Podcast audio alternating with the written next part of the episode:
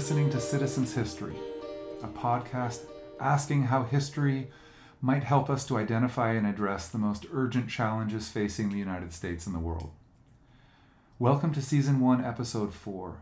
I'm Padraig Rowan, a historian at Quincy University. In today's episode, recorded on the 26th of July, 2023 in Quincy, is a roundtable conversation between me, my co-host J. Matt Ward, also a historian at QU, and special guest Anthony Bishop, world traveler and now a realtor in California. Our themes today include capitalism, homelessness, and American politics. J. Matt begins the discussion with a distinction between liberals and leftists, and we really take it from there. As always, we invite you to become a part of the conversation and welcome your comments, criticism, and suggestions for future episodes. We're glad you're here.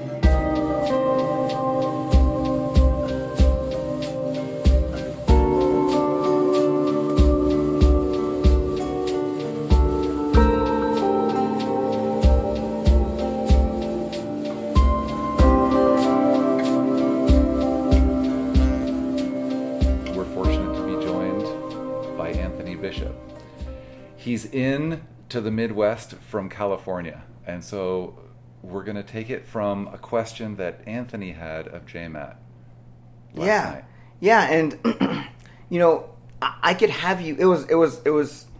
You know, like I said, I was impressed how succinctly you were able to sum up your ideals, and maybe for the podcast listener, it'd be a good idea if you kind of rattled those off again, if you're comfortable with that on this platform. Yeah, you had kind of asked me.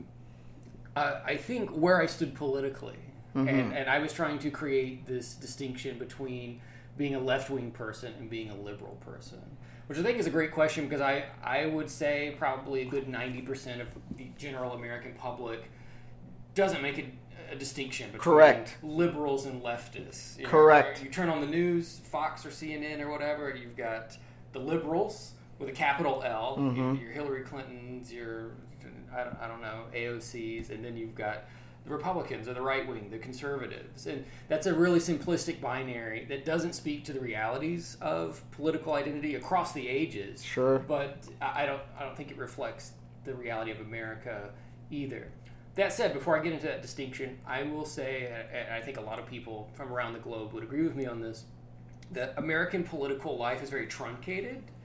And it's not as diverse as you would find in other countries. Like, how many political parties does England have? Like, 1 million? We should have more than 2. Yeah. And we do, but they're not really prominent. They can't really do it. They don't have any power. Yeah, there's the Constitution Party, there's the Green Party. Yeah. We do have other political parties. Sure. I'm not trying to say that. It's like 48 and 48, and that other 4% is everything else. Yeah, yeah. I don't know, Germany might be a better example. In the UK, there are 2 significant, parties, not unlike here. But there is a significant third party in the Lib Dems. Oh, okay. We're talking about the UK. Oh, okay. But Germany would have much more of a diversity. I see. Gotcha. Yeah, that's a better example. So I think that's partly to blame for why Americans don't... I don't think the average American would understand... If I say, I'm not a liberal, I'm a leftist, and they would be what are you talking about? Okay. It's the same thing. And listeners must forgive my dog Boris, who's at the window chastising someone for walking by, I'm sure. I see that confused look on my students' faces, both in undergrad and the dual enrollment high school class that I teach. When I say, everyone in this room is a liberal. We are all heir to the Enlightenment. We believe in applying our brain and making a better life for ourselves, which leads us to this idea of independence, of personal action in life can change things. And I think that's one of the big mythologies of liberalism. And we believe in a certain amount of civil rights and a certain amount of economic opportunities. This is just... the big umbrella of what liberalism is. And everybody in America, I think, would agree with those things, and either side of the political aisle. Yeah, but once you start divvying up certain issues like immigration or abortion or taxes, that's when things get a bit more niche. So I would say that liberals writ large basically agree with the capitalist system. needs to be regulated somewhat. You know, you could be like Senator Manchin on the one hand, who is basically a Republican. Is he from West Virginia? Yes. Or Arizona? I can't remember. Manchin is from West Virginia. Okay. Yeah. Who might believe in very few regulations. And then you got someone from the very far left of the Democratic Party, like Bernie Sanders, who would probably argue for a lot of regulation. They would agree with what I would call the military-industrial complex, that America has some sort of divine or moral mission that it needs to accomplish in the world by using its military for good, by stopping terrorism, by helping out other nations. I think that's a big liberal idea. That has ebbed and flowed over time, though, hasn't it? Certainly, but it's never disappeared. And we can have a conversation about that if you want. It's all Woodrow Wilson's fault. Yeah. Yes. You and I would probably find a lot of agreement on Woodrow Wilson. Yeah, I think everybody agrees that Wilson was. Well, I mean, he was a. I don't think so. I think he's probably our most certainly for the 20th century. He's a known racist, right? Sure, but I don't throw that around flippantly, but I mean, right. That's pretty well known that he's a racist dude. Well, I mean, I guess it's going to depend on what you mean by racist, right? Certainly, today it's very well known that what was that notorious film, Birth of a Nation, right? Yeah, premiered in the White House. He loved it. And it was one of those films that broke cinematic ground, right? Moving pictures, propaganda, and so forth. Oh yeah. Well, but, of course, but like the main point being that a lot of people on the left look back at Woodrow Wilson and they immediately think of that because we've got a lot of press around that recently. But I think it's fair to say that most Americans, for most of the 20th century, had a high opinion of Woodrow Wilson. I think that's fair to say, if they had an opinion at all. I would say he's one of our most overrated presidents. Yeah, a lot of people would, because he does stand squarely in that, dare I say, liberal tradition of formulating the precursor of the United Nations, and his dark side, the unintended consequences of his idealism has come under more and more scrutiny recently. But still, I think in the subconscious and in the just the default of our society, he's still very highly regarded. Well, Wilson's actually a great example for what I'm getting at. Okay. Wilson's a Democratic president. He comes in early 20th century. He is the third of three progressive presidents. You've got Theodore Roosevelt, and you had Taft, and then you had Woodrow Wilson. Wilson creates the Federal Reserve, so more regulation of the economy. Wilson passed the Adamson Act, I believe I'm saying that correctly, which limited certain labor irregularities. He helped accomplish what various labor movements have been pushing for a long time, like a 10-hour day or an 8-hour work day, dependent on the movement. Limited child labor. There's a long list of things he did, but as a progressive president, there's applying government power to society. I would say liberals very much believe in this idea that if you can take the collective knowledge and capacity of humans, put them together into the organized institution of government, and then apply that knowledge to society and make everything better. The problem is, as we were just discussing with this perception of the film Birth of a Nation, progressives, liberals writ large, you could even say white people, tend to come to the political forum with a lot of baggage, a lot of racial and gendered baggage. Mm-hmm. And so that's the first place I'll make a distinction between the liberals and the left. So for all of his effort he was making to try to benefit society, I think few presidents have put more boots on the ground in foreign nations than Wilson did. He authorized this raid into Mexico, led by John Pershing, to chase after Pancho Villa. That didn't get very far. There were some American soldiers that actually helped occupy Bolshevist Russia. right after World War I. And we got involved in other Latin American nations and stuff. So this is the other side of the coin of liberalism, of like, if you're not going to do the nice, progressive, enlightened thing that we know all about and you don't, we'll force you to with our economic embargo or with our military. So the left would say what? Now we've made this. Now we're making a distinction here between liberal and left. So that's the liberal side. What would the left say to all of that, or how you're going to describe it to us? Well, could we first just contextualize a little bit? So a really good example of what J. Matt is talking about is, and this is a quote from Woodrow Wilson, right? As you know, he's sending troops into not just Mexico but other Central American countries. He says, and I quote, "I am going to teach the Central American republics to elect good men." You know, it was a very paternal view of what's going on. He also, before he attained the presidency, he would have considered himself a strict pacifist. He is on record as saying that no war other than the U.S. Civil War had ever done any lasting good, and that and none really could.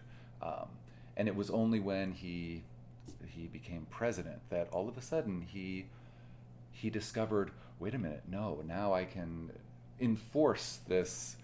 I have a lot of thoughts about liberalism. We'll get to those in a second. But I'm going to enforce it. Him, right? Yeah, and he wouldn't be wrong. I would actually agree with that too.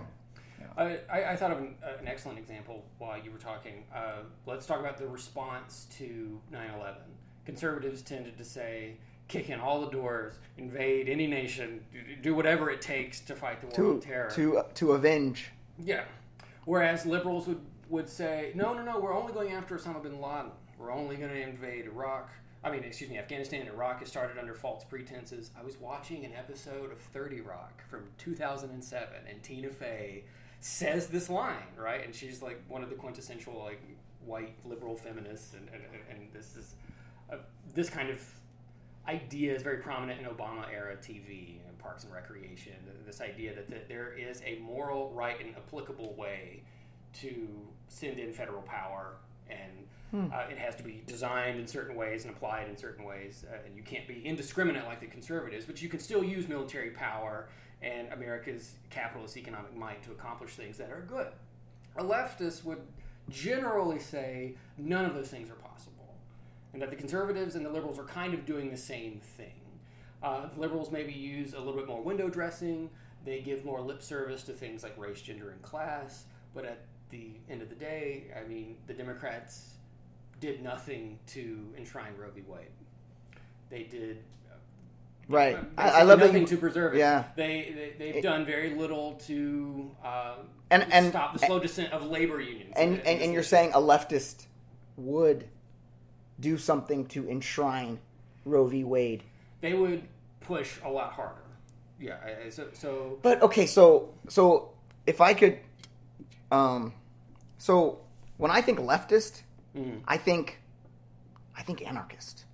Okay. I mean that's one example. That's another problematic way of trying to distinguish between a leftist and a liberal, because you've got anarchism, communism, socialism. Yeah, and I would put all three of those.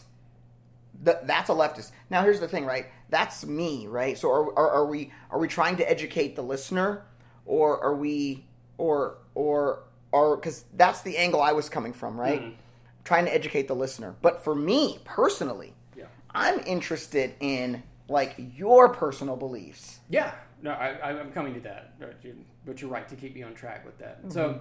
I think the first of the things I rattled off last night is that I'm pretty anti-military. It doesn't mean is that number one on your list? I would have to sit down and think about an actual graded list of things that. Okay, anti-military in what way? Like disband it entirely? I don't think disband it entirely, but I do think that how many bases do we have around the world? Over 200. Yeah, I was going to say hundreds. How much of the federal budget do we expend on the military? It's more than half. Yeah, and correct. I just it's weighing down on our economy. It's weighing down and limiting the freedom of people around the world. I would argue to have all these occupied areas that the U.S. is in, and that if you're going to be a liberal and believe in people's autonomy, and that's like the central heartbeat of liberalism, it's completely antithetical to have the world's grandest, most expensive military just sort of stomping out revolutions in Latin America and trying to overthrow government in Iran as we did in the all that is bad. I'm with you. All that is reprehensible. I get it. Yeah. But we enjoy certain comforts. I was going to say the word freedoms, but that's trigger word. We enjoy certain comforts. Yes. We extract material comfort out of other people's markets, and we transport them to our own, and we militarily protect those with a huge military. Well, okay, so we outspend the other countries in the world by multiple factors, right? In regards to military. Yes. Yeah, multiple factors. Now, don't get me wrong. There are government spending. There are exorbitant things. But, we have, I think, 12 or 13 nuclear aircraft carriers. Mm. China doesn't have any. Yeah. Right? And their economy is... They've got at least a few coming online. Maybe. Maybe. But right now, in 2023, they're racing. We've got 13 of them. Mm. Which is like pretty much a city. Each can hold 4,500 people. Each can hold, a full fighter wing, which is like 30 or 40 jets. An aircraft carrier never travels alone. They've always got a couple of frigates with them, a destroyer, a cruiser, a submarine. It's like a unit, right? And you can deploy this like a chess piece all over the world. That to me, this is the analogy I like to use. Think about dudes, right? Think about guys in a bar. If there's an MMA fighter that walks into the bar, mm-hmm. no matter how good you are at fighting, no matter how many fistfights you've been in, if an MMA fighter walks into the bar, no one's going to test that guy. Now, you might try to jump him, but no one's going to one-on-one test that guy.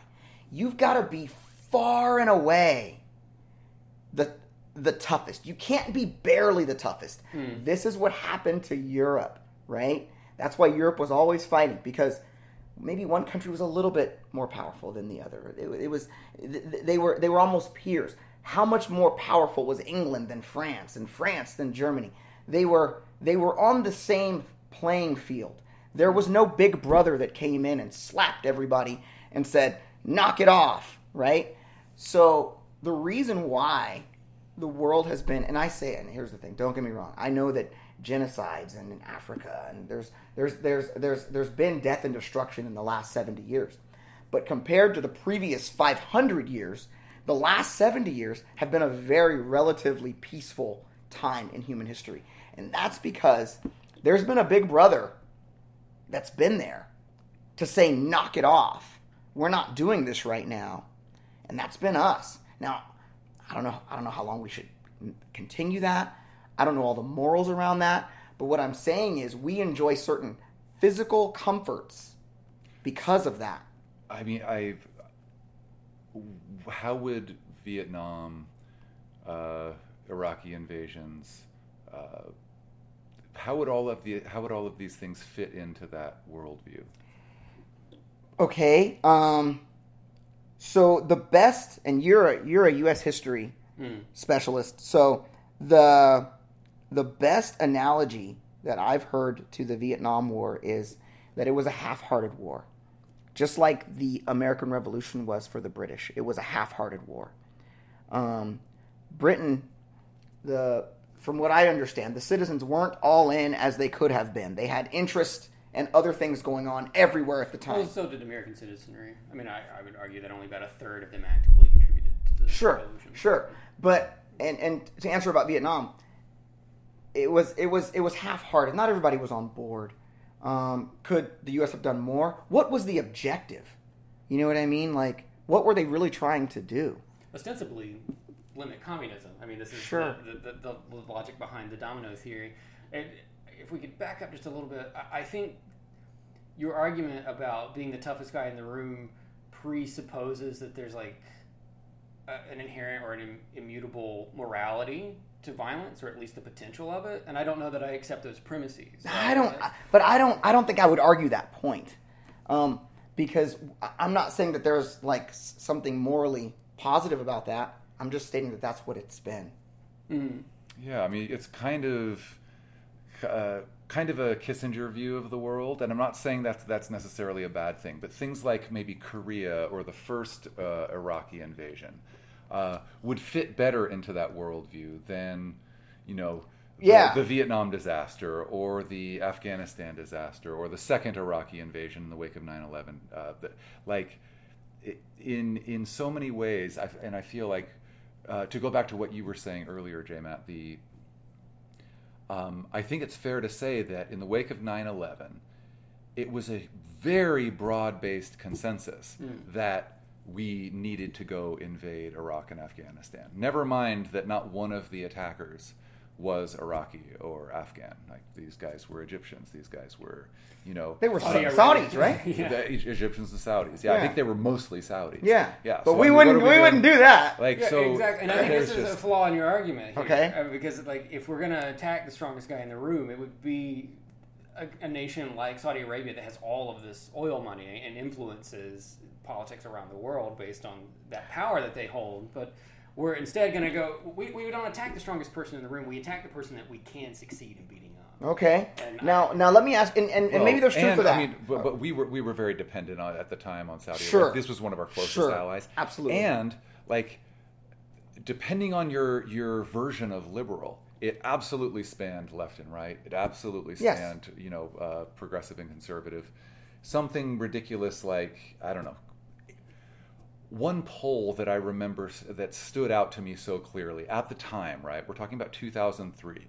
2007, you can find a lot of people who claimed they were against the invasion in 2000, but that's a little bit shaky, right? Yeah.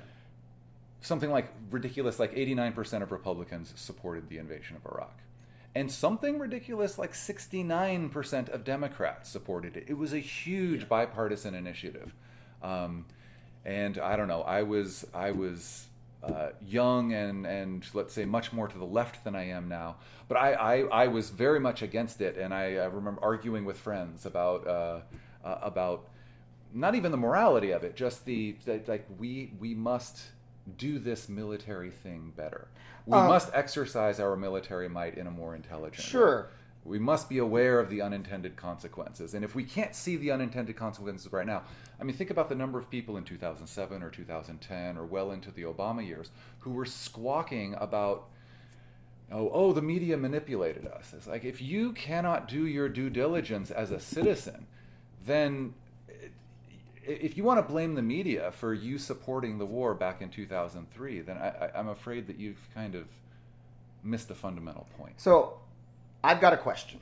Would the world, would the U.S. be better off if what we would perceive to be our enemies, China or whoever? Emphasis on perceive. Yeah. Perceive. Right. Exactly. The word was used intentionally. Would we be better off as citizens if we reduced our military, and I'll use the word might. I try to use words carefully. If we reduced our military might to be not as dominant over theirs, would we be better off? Because it depends on how you define better off. Well, because here's the thing: you bring up the actual conflicts. Mm-hmm. You bring up the actual conflicts, but what about all the conflicts that didn't happen because there was such an outmatched force? What conflicts are those? Can you give me an example? I mean, I honestly don't have any, but... like, but what about, like, the Cold War was full of all of these shadow wars behind the scenes. Yeah, I think, but... But, I mean, think of the horrors of Central America. You don't have to be, you know, pro-Moscow during the 80s. You don't have to be kind of, to kind of question the logic of the domino theory. Okay, so I'm trying to explain where I'm going, and to answer your question, it's a fight that would never even bubble to the surface of aggressive words. I see what you're saying, Anthony. I and let's just to support what you're saying for a second, because I think it's an important point. I was in northern Iraq in 2008.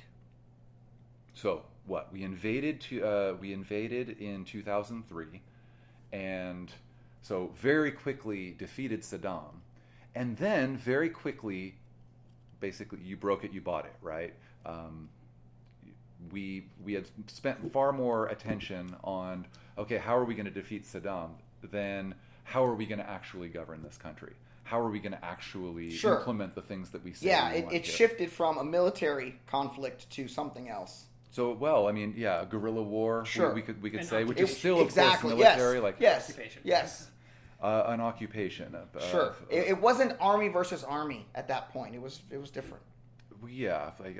I think the guerrilla war frame is a very important one. But the point is, this thing... So this was clear for a long time in 2008 when I was in northern Iraq. What I was surprised by... So that it's clear that we had just made a complete and utter hash of the occupation. We had just blundered like quite dim schoolboys, let's say. We had just made all of these just utterly silly errors. But what surprised me was that in some sort of weird way, we had actually accomplished what we had set out to do in Kurdish northern Iraq. The Kurds loved George Bush Jr. That was the thing that surprised me. Because they were being oppressed by Saddam. Exactly. And so Saddam getting knocked out, and now there being at least a semblance of democracy and autonomous rule in Kurdish North Iraq was something that everybody was really, really excited about. And everybody loved George Bush Jr. about. That was what surprised me most. So...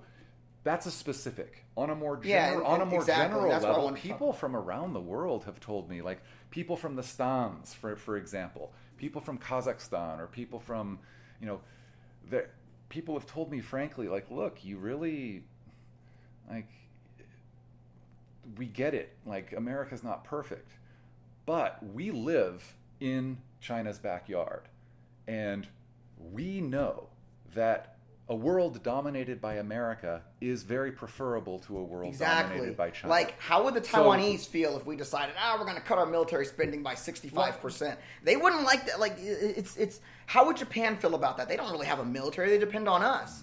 So it's just like, but why do we believe that? What is China going to do that's so bad? I guess I'm failing to understand this. Here's the thing. Okay, go ahead. Yeah.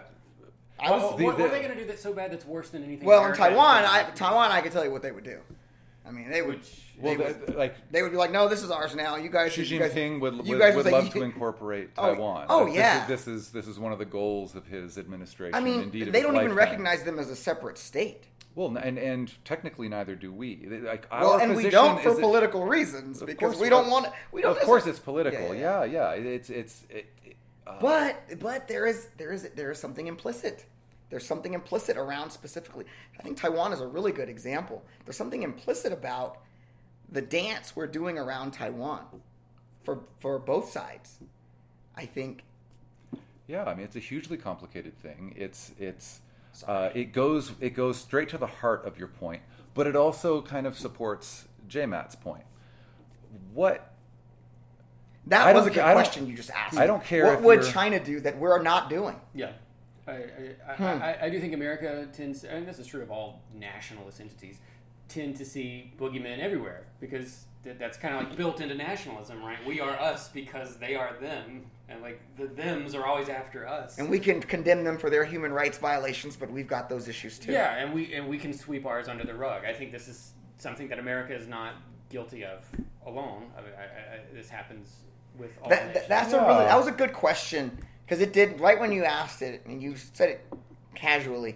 It made me think, and that had never been posed to me before, and that goes back to us feeling like we're the righteous ones. Exactly. Yeah. I think there is a way in which one can keep your original point, which is subject to so many caveats, right? Which is subject to so many. Okay, yeah. Maybe in some ways, you might argue, that probably marks me as a conservative, that America can be a force for good in the world. good for who? It's a very good question. I'd be happy to substantiate that. But it also opens us up to the criticisms that you're talking about. But to answer your question about comparing the U.S. to China and about comparing potential Chinese imperialism to the U.S. variety, I think that the difference in our systems of government is an important part of the puzzle.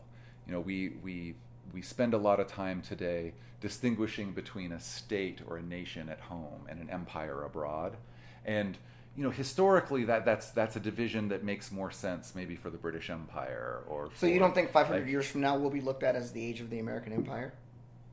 Would it be a good thing or not is different, you know. Mm-hmm. Yeah, I mean, some people would say America is not an empire or America doesn't have an empire. I don't really subscribe to that, but for me, it's the point lies deeper. It's not about what's your definition of empire? Because our system of government, which is imperfect, at times phenomenally imperfect, nevertheless allows for much more of a feedback loop, allows us to at least potentially course correct than the system of government currently prevailing in China, or which currently prevailed in Soviet Russia, or any number of other totalitarian states. It's think about the U.S. adventures in the Philippines, right at the end of the 19th or early 20th century. TR has that. Teddy Roosevelt had that famous comment when reporters, and this is because of the telegraph, because of faster communications, all of a sudden news of atrocities committed by our soldiers in a distant land, the Philippines, were trickling back to people at home at a very quick pace, and the government couldn't have prevented that if it had wanted to. And believe me, our government was committing all sorts of violations of civil liberties in the early 20th century, much more than we can imagine our government committing today. And so, Guantanamo, Abu Ghraib. These are big. I would argue that what was going on, especially during World War I and in the few years after, were bigger than Abu Ghraib. Really? I would take that challenge. But the Teddy Roosevelt comment that I think really sums it all up was, so reporters, and there's all sorts of public pressure now. Atrocities are being committed by our soldiers in distant lands. Mr. President, do something about it. And rightly or wrongly, Teddy Roosevelt says, well, how about before we worry about that, let's worry about the lynchings committed against black people here at home. Yeah. And he wasn't completely wrong. It was a flippant thing. Perhaps it was, a thing to distract he's 100% from. Right. But yeah, these guys are at war. I don't know what that's like, and I'm not excusing their behavior, but there's stuff that goes on in those environments. He had a solid point, and believe me, the reaction from polite society was crazy. Well, the because New York what that Times was, Padre, condemned his comments up and down. That was making people look themselves in the mirror, and just most humans aren't good at that. This is true, and maybe this is part of the fundamental point. Okay, so I don't know if you want to make this a 2-hour podcast or not, but but if you could continue down your I want to clarify something I said at the very beginning of this section when I hesitantly trotted out the phrase anti-military. I only use that because I'm not quite sure what phrase to use. I'm certainly not opposed to soldiers. I know a lot of soldiers. I think they're good, decent, everyday, honorable people. They get caught up in a system that is often used and misapplied in a very oppressive or egregious way. I think that's important to explicitly say. Yeah. Because go ahead. I mean, I know troops who served in Iraq who said, I didn't want to be there. I didn't agree with the war, but they had to go because they signed up for any number of reasons, initial patriotism, or they needed money for school or something like that. So there is an element of manipulation involved even with the soldiers who serve in the military. So I guess a better way of saying it is I'm opposed to the misapplication of overwhelming violent force generally for the sake of profit, disguised as patriotism. So in the background, these big companies like Lockheed Martin, Halliburton are making mountains of money off. They lobby a little bit. Yeah, that they sell. Maybe not even a little bit. They lobby. Hey, you guys are buying all this stuff. Might want to use it. You can buy some more. Is that kind of what you're saying? Certainly. I mean, let's not forget that the United States. I mean, we made a movie about it, Charlie Wilson's War. Mm-hmm. I mean, the United States funded the Taliban, and. Mm-hmm. I don't think Al Qaeda existed at that point yet, but to fight the Russians in the 80s. And then Osama bin Laden turns around and uses a lot of that funding or militarization in his crusade against America. And I saw this cheeky meme on Twitter the other day that had a picture of Zelensky next to Osama bin Laden. It's like, we've been down this road before where we fund another person over. See, that's a historian using history the right way. And the comparison between Ukraine and Afghanistan is extremely important. It's so good. Wow.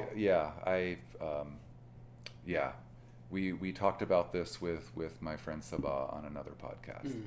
So that'll be a good reference point.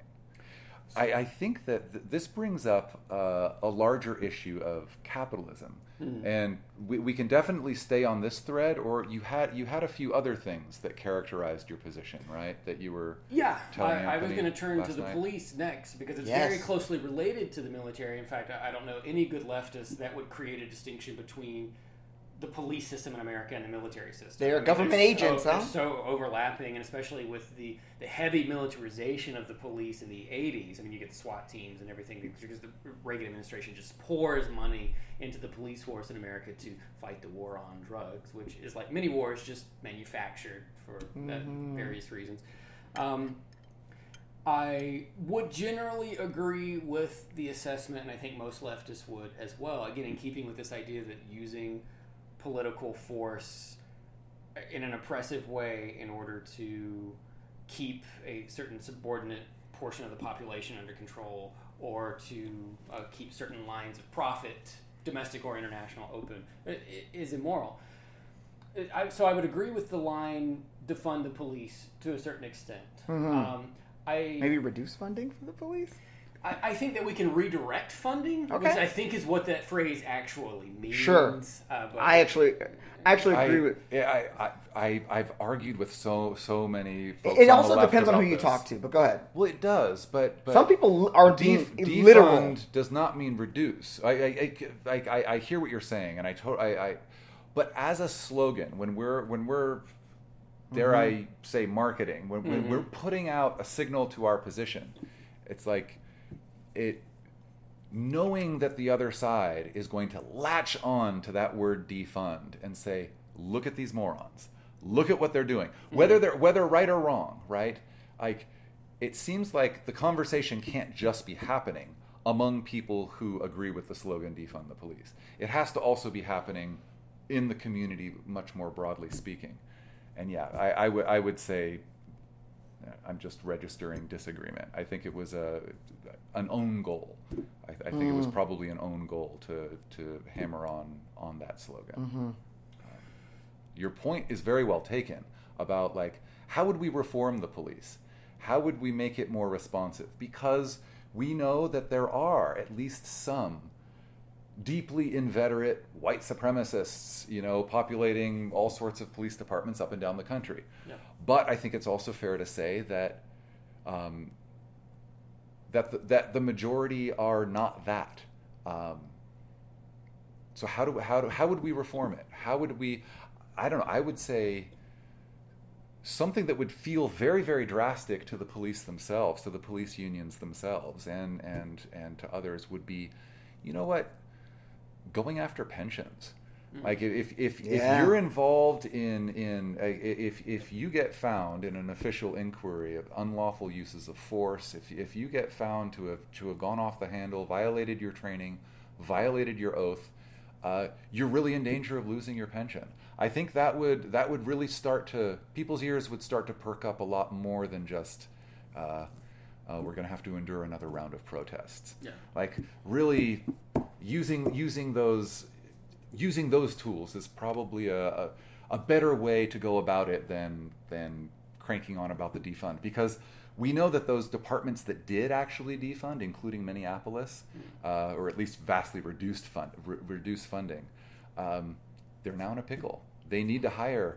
No one can hire. You both are a decade or so younger than I am. When I was a kid, it was a short period, mind you, and my grandmother helped to talk me out of it. But there was a period where I really wanted to be a cop. I did not know that. A lot, but I mean, it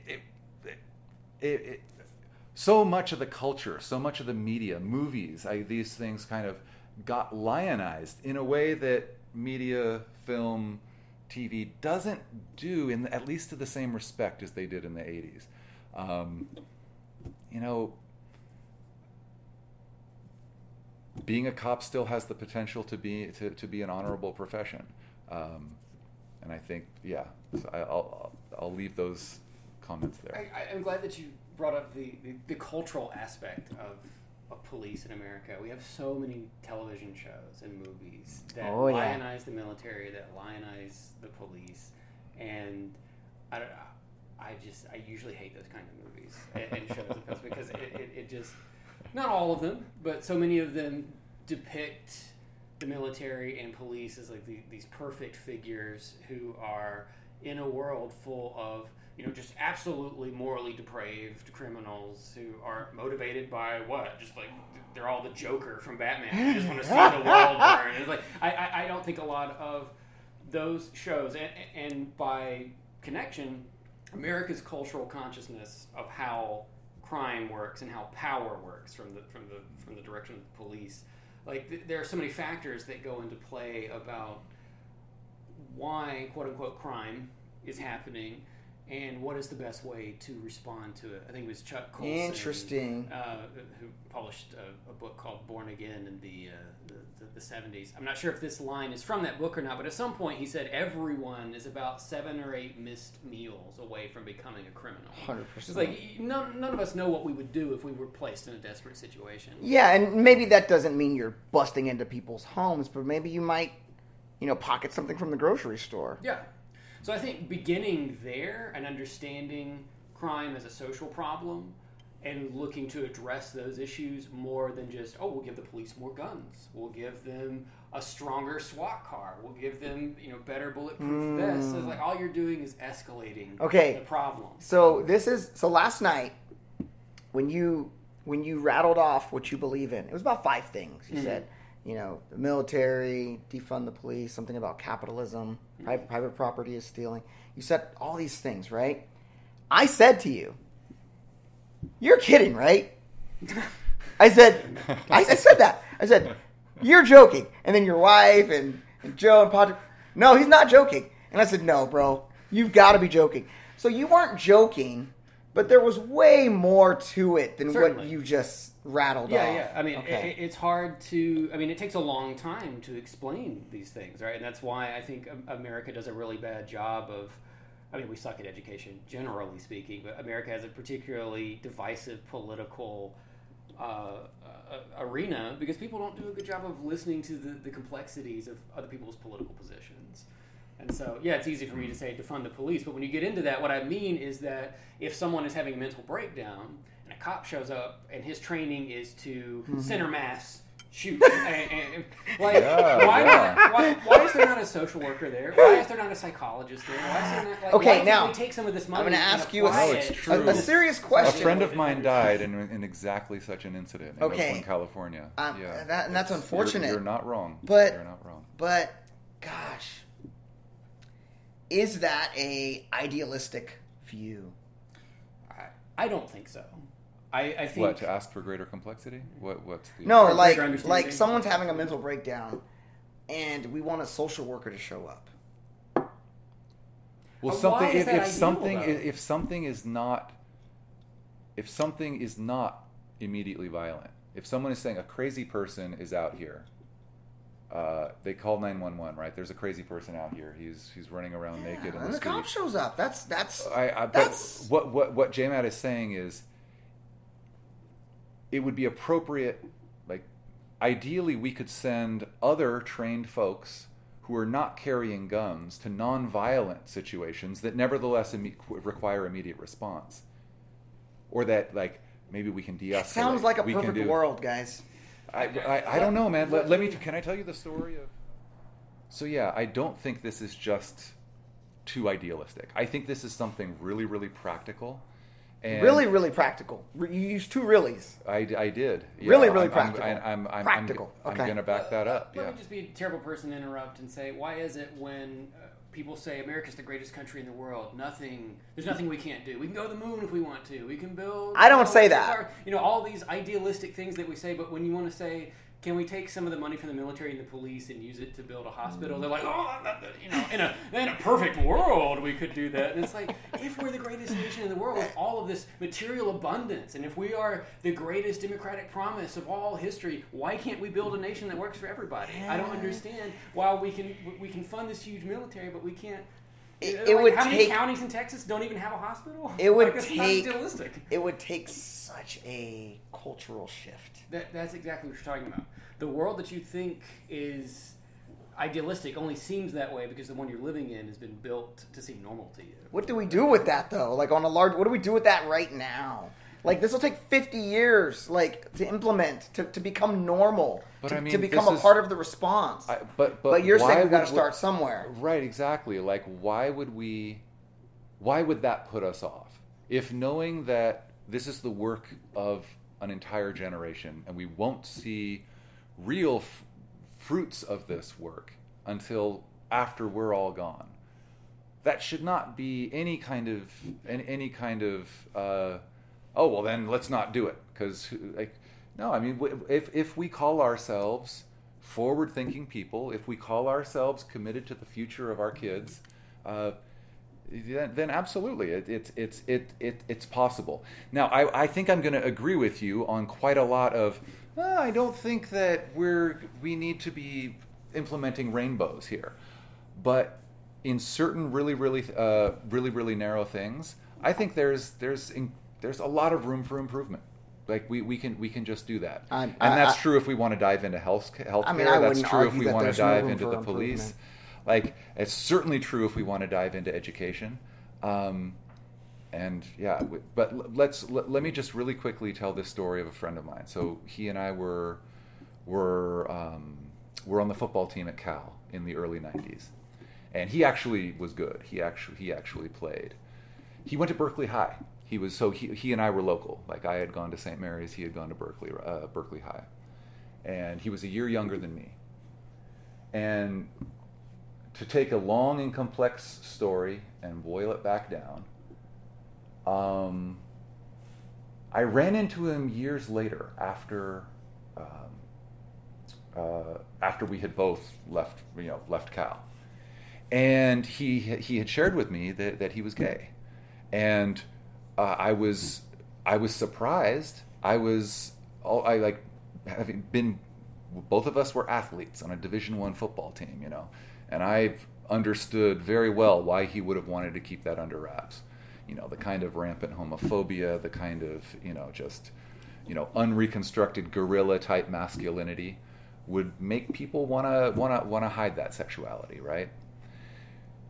Now, I also learned that he had fallen on hard times, and that he had spent time in a psych ward, right? That he had mental problems, and that resulted from being in the closet. I think that was definitely a factor, definitely a major factor. Yeah. Growing up black in, even though super progressive Berkeley, he grew up in West Berkeley, he grew up in the hood, This was the kind of place where, the hippies didn't hold much sway, right? And anyway, unfortunately we lost touch. I wish we had kept in touch. I wish I moved abroad, and at some point, I don't remember exactly when this happened. It was probably in the mid 2000s that I checked up on him. I Googled him, and lo and behold, he had been shot by Oakland cops. And this is maybe not a time when social workers would have been the right thing to do. Apparently what he had done, he was in the midst of some sort of manic episode, and he had gone into a breakfast spot in Oakland, a very full spot on like a Saturday morning, and he had gone into the kitchen and had grabbed some knives, and he was holding knives, right? I think you might have told me this story. Okay, all that backstory I didn't know, but starting from here, I think you've told me this. Yeah, part. I mean, this is the part that really jumps out at you, right? Like when some guy is waving around kitchen knives in a crowded restaurant and then into the street, somebody called the cops, rightly so, and the cops showed up quickly, rightly so. Now, you guys were in the same position? No, he played corner. Okay, so he wasn't that big of a guy. Well, 5'10", 5'11". He was a sturdy guy. By any normal standards, sure.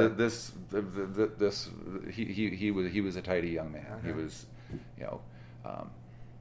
he would have been the equivalent of your MMA fighter walking into the bar. Yeah. No one would mess with this guy. Right.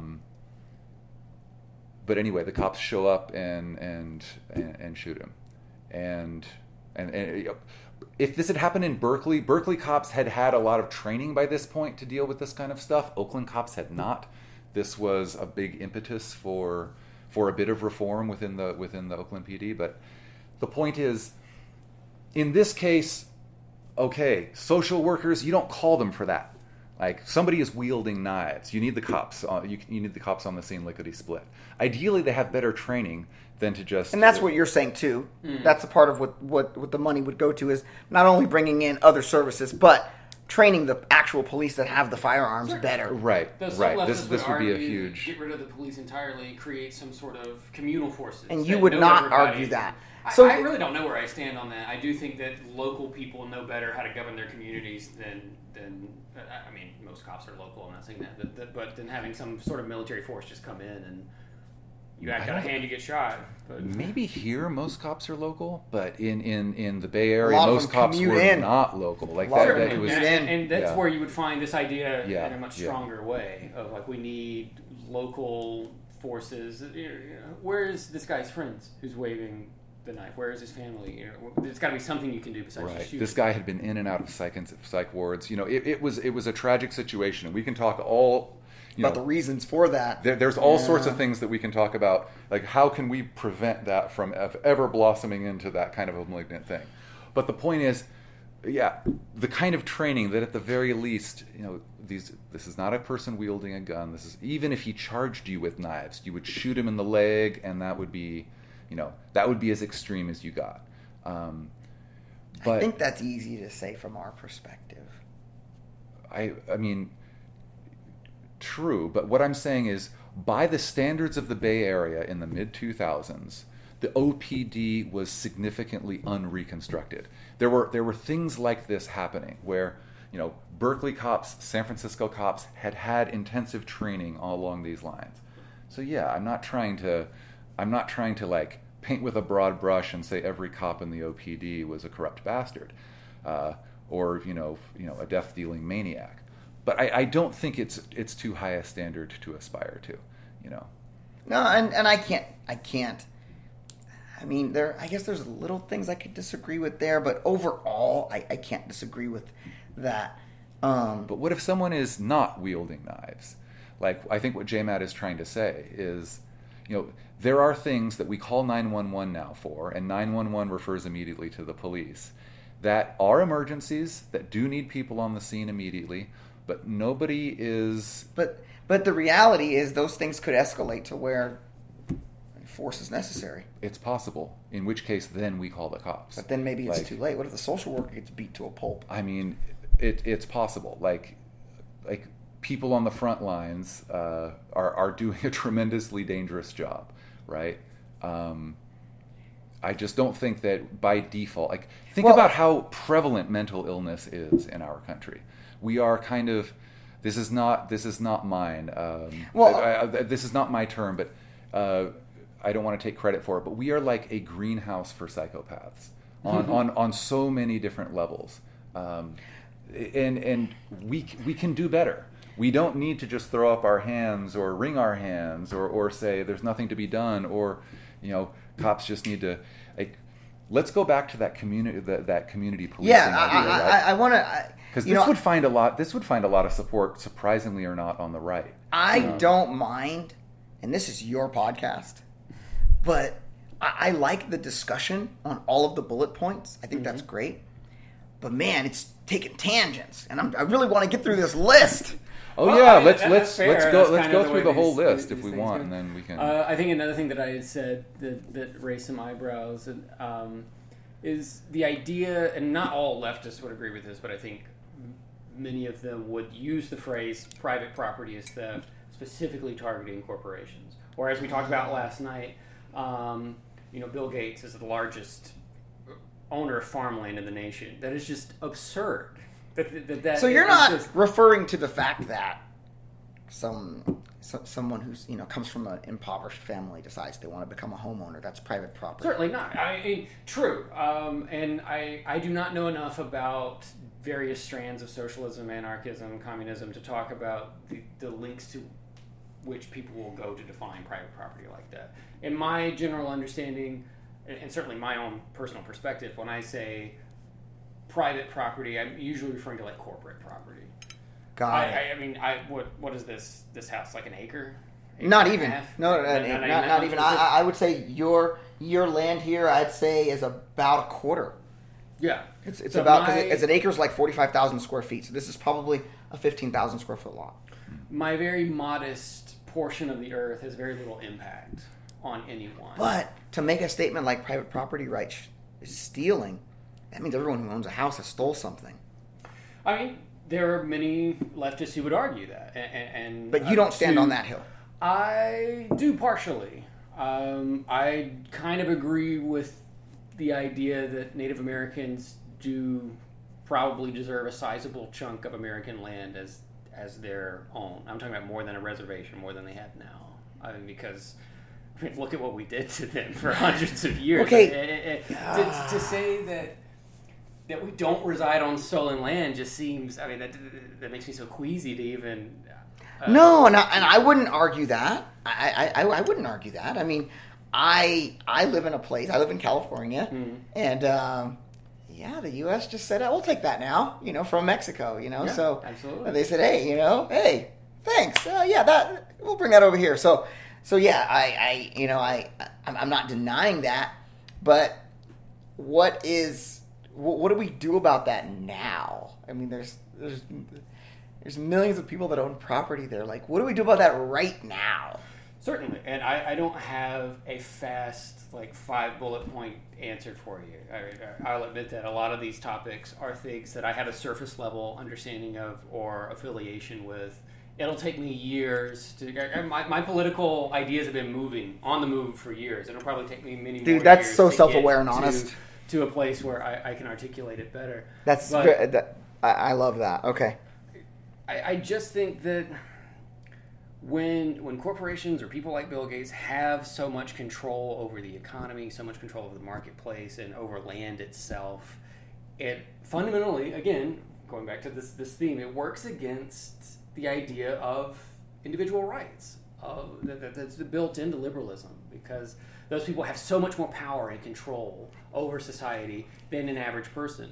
And most left-wing people of whatever variety, again, I'm speaking very broadly here, would argue for some sort of collective or communal ownership of property, at least producing property like farmland and things that's doing good for everyone and not held in private hands. Mm-hmm. There's no reason that we have 3 or 4 times more empty houses in America than we do homeless people. It just boggles the mind. You mean homes that are maybe in need of some repair?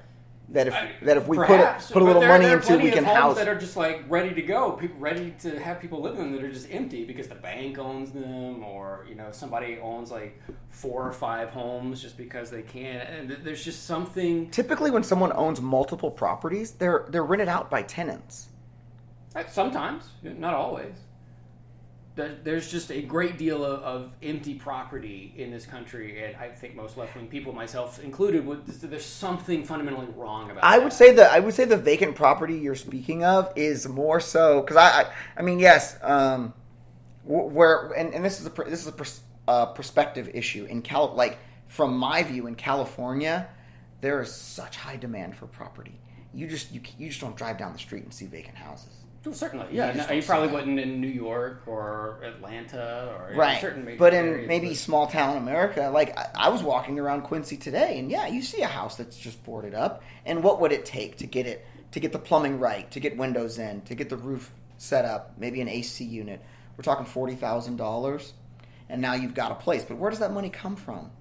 I'd be happy to deplete the military budget to invest in housing for people who need it. Okay. That's doing something good for people, not just protecting a marketplace. I could get on board with what you're saying, but not use the word deplete. Why? I think it's a very strong active verb. It's doing a lot of work. Yeah, it sure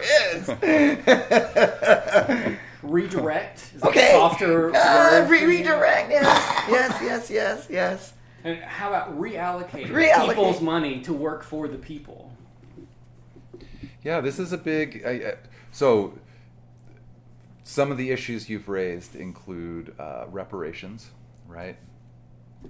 Now, he didn't say that last night. This is another conversation the two of you have had? No. Just now with wanting to give land back to natives would be a kind of representation Americans.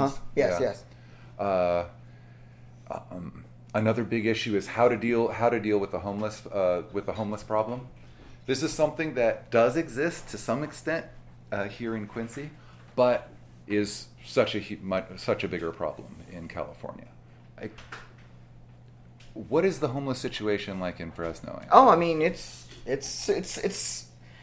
significant in comparison to Quincy, right? But compared to San Jose or San Francisco, it's not that bad. Yeah. I mean, has it grown in the time that you've lived there? Oh, yeah. Okay. Oh, yeah. Definitely. I mean, we were talking about this the other day. I find myself having this conversation all the time. If I compare homelessness in the Bay Area, where I grew up, versus homeless in Italy, there's a very, very big difference that is there. So let's say that, and my wife and I talk about this all the time. What would you do if you had $1 billion or something? Do like you that? And Liz have those conversations? We do. How about that? And you know what?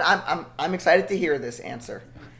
So one of the things is, I mean, this is just a smaller This thing addressing homelessness is just a smaller thing of a much larger education project. We would found a school. I would found a school. Where?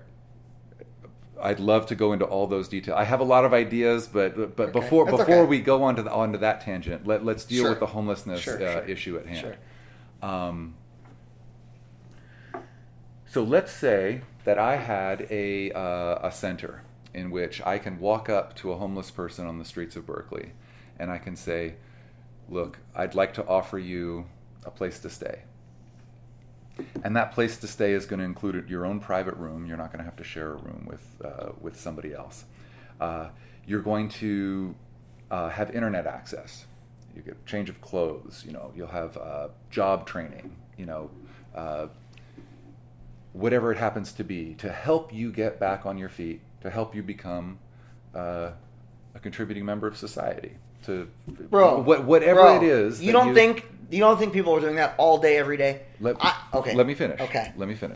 Because I think you're gonna find that we're going in the same direction. But then I want to jump to Italy before I get your comment. Okay. Okay. So if I walked up to someone on the streets of Berkeley, a homeless person, and I offered that package. Mm-hmm. Right, and I mean, like, you get cursed out. This is not, Then this is not charity, right? This is not charity. This is something that, like, whatever skills you might have, whatever, and like, if you're an accountant, if you've got any kind of skills like that, or if you're just going to be pushing a broom, you're going to be working dignified as well. Work. It's not going to just be charity. This is a question of human dignity, right? 95% of people would say no. 95%, I think it's fair to say, maybe more. I totally agree. Of homeless folks, I mean, maybe 95 would say no. Because there is an organization that I donate to in Fresno called the Poverello House, and they've got very similar spiel and... But go ahead. So... And services. Fast forward to Italy. So our daughter was born in Italy in 2018, and... even more now than 20 years ago, Italy, and particularly where we were living, Genoa, it's the site of a huge newly founded immigrant community. And these immigrants are generally Black Africans. They're generally from around West African, and they have risked life and limb to get to the West.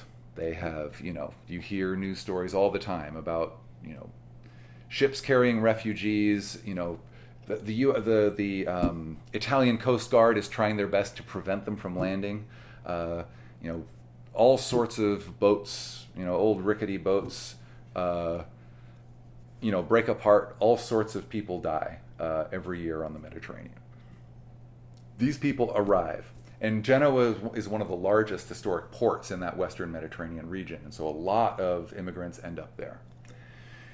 And if you live in a medium-sized to large city, I think it's fair to say anywhere in Italy nowadays, and you go to any bar, any restaurant, any grocery store, you are going to find a rose peddler.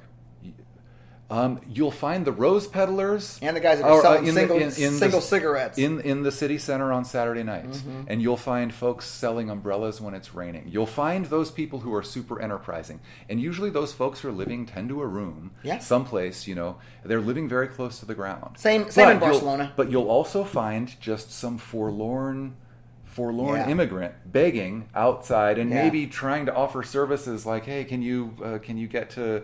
Can I carry your groceries to the car?" or something like that. And these people are not dangerous. Generally speaking, the vast majority of them are not dangerous. They are just, they have tried to make their dream come true, and now they are finding themselves, in a horrific situation, right? And if you approached those folks and you gave them the same offer, a place to stay, a place to shower, dignified work, internet, job training, internet, all well over 95% of people would say yes. Okay, so what's the go ahead. So my point, mm-hmm. and by all means jump in with any questions, but I'm trying to trying to address what J. Matt is saying. I agree that we need to do more. I agree that the kind of how do we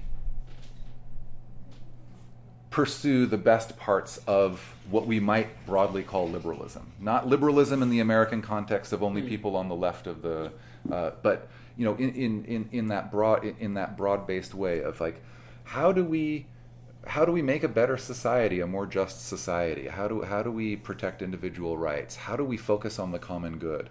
I know that a lot of liberal strands of thought would not really focus on the common good at all. They would only focus on individual rights. But the point being, how do we actually do this? Our history, even just our recent history, is littered with a litany of well-intentioned policies gone wildly wrong. And this question of homelessness in America, because American homelessness is different.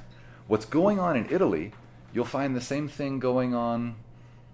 The country that reminds me most of America in the homeless for the homeless issue is the UK. The UK, it's got a lot of the homeless population of America is generally white and Black Americans who have fallen through the cracks. People who were born here. Who have fallen through the cracks or made a combination of falling through the cracks and making bad decisions. I mean, I don't think falling through the cracks is mutually exclusive. I think we're talking the same language, okay. But I don't want. But I don't want to say falling through the cracks could sound like it's not their fault. I don't want to say that. I'm not saying you're saying that, but that could be interpreted that way. This person fell through the cracks; it wasn't their fault. Well, I mean, we don't need to argue about semantics. I don't think it's semantics, though. I think this is a really important point. Some people would say it's never a person becoming homeless is never their fault, and I wouldn't say that. I know that you wouldn't say that, but a lot of people would say that, and maybe it's a little bit of an overstatement. But think about the tent cities in Oakland. Not everybody simply made a series of bad decisions to end up. I'm not saying that either. Of course. So we can agree that there is a middle ground. Sure. That there is. I think it's a combination of unfortunate circumstances and bad choices.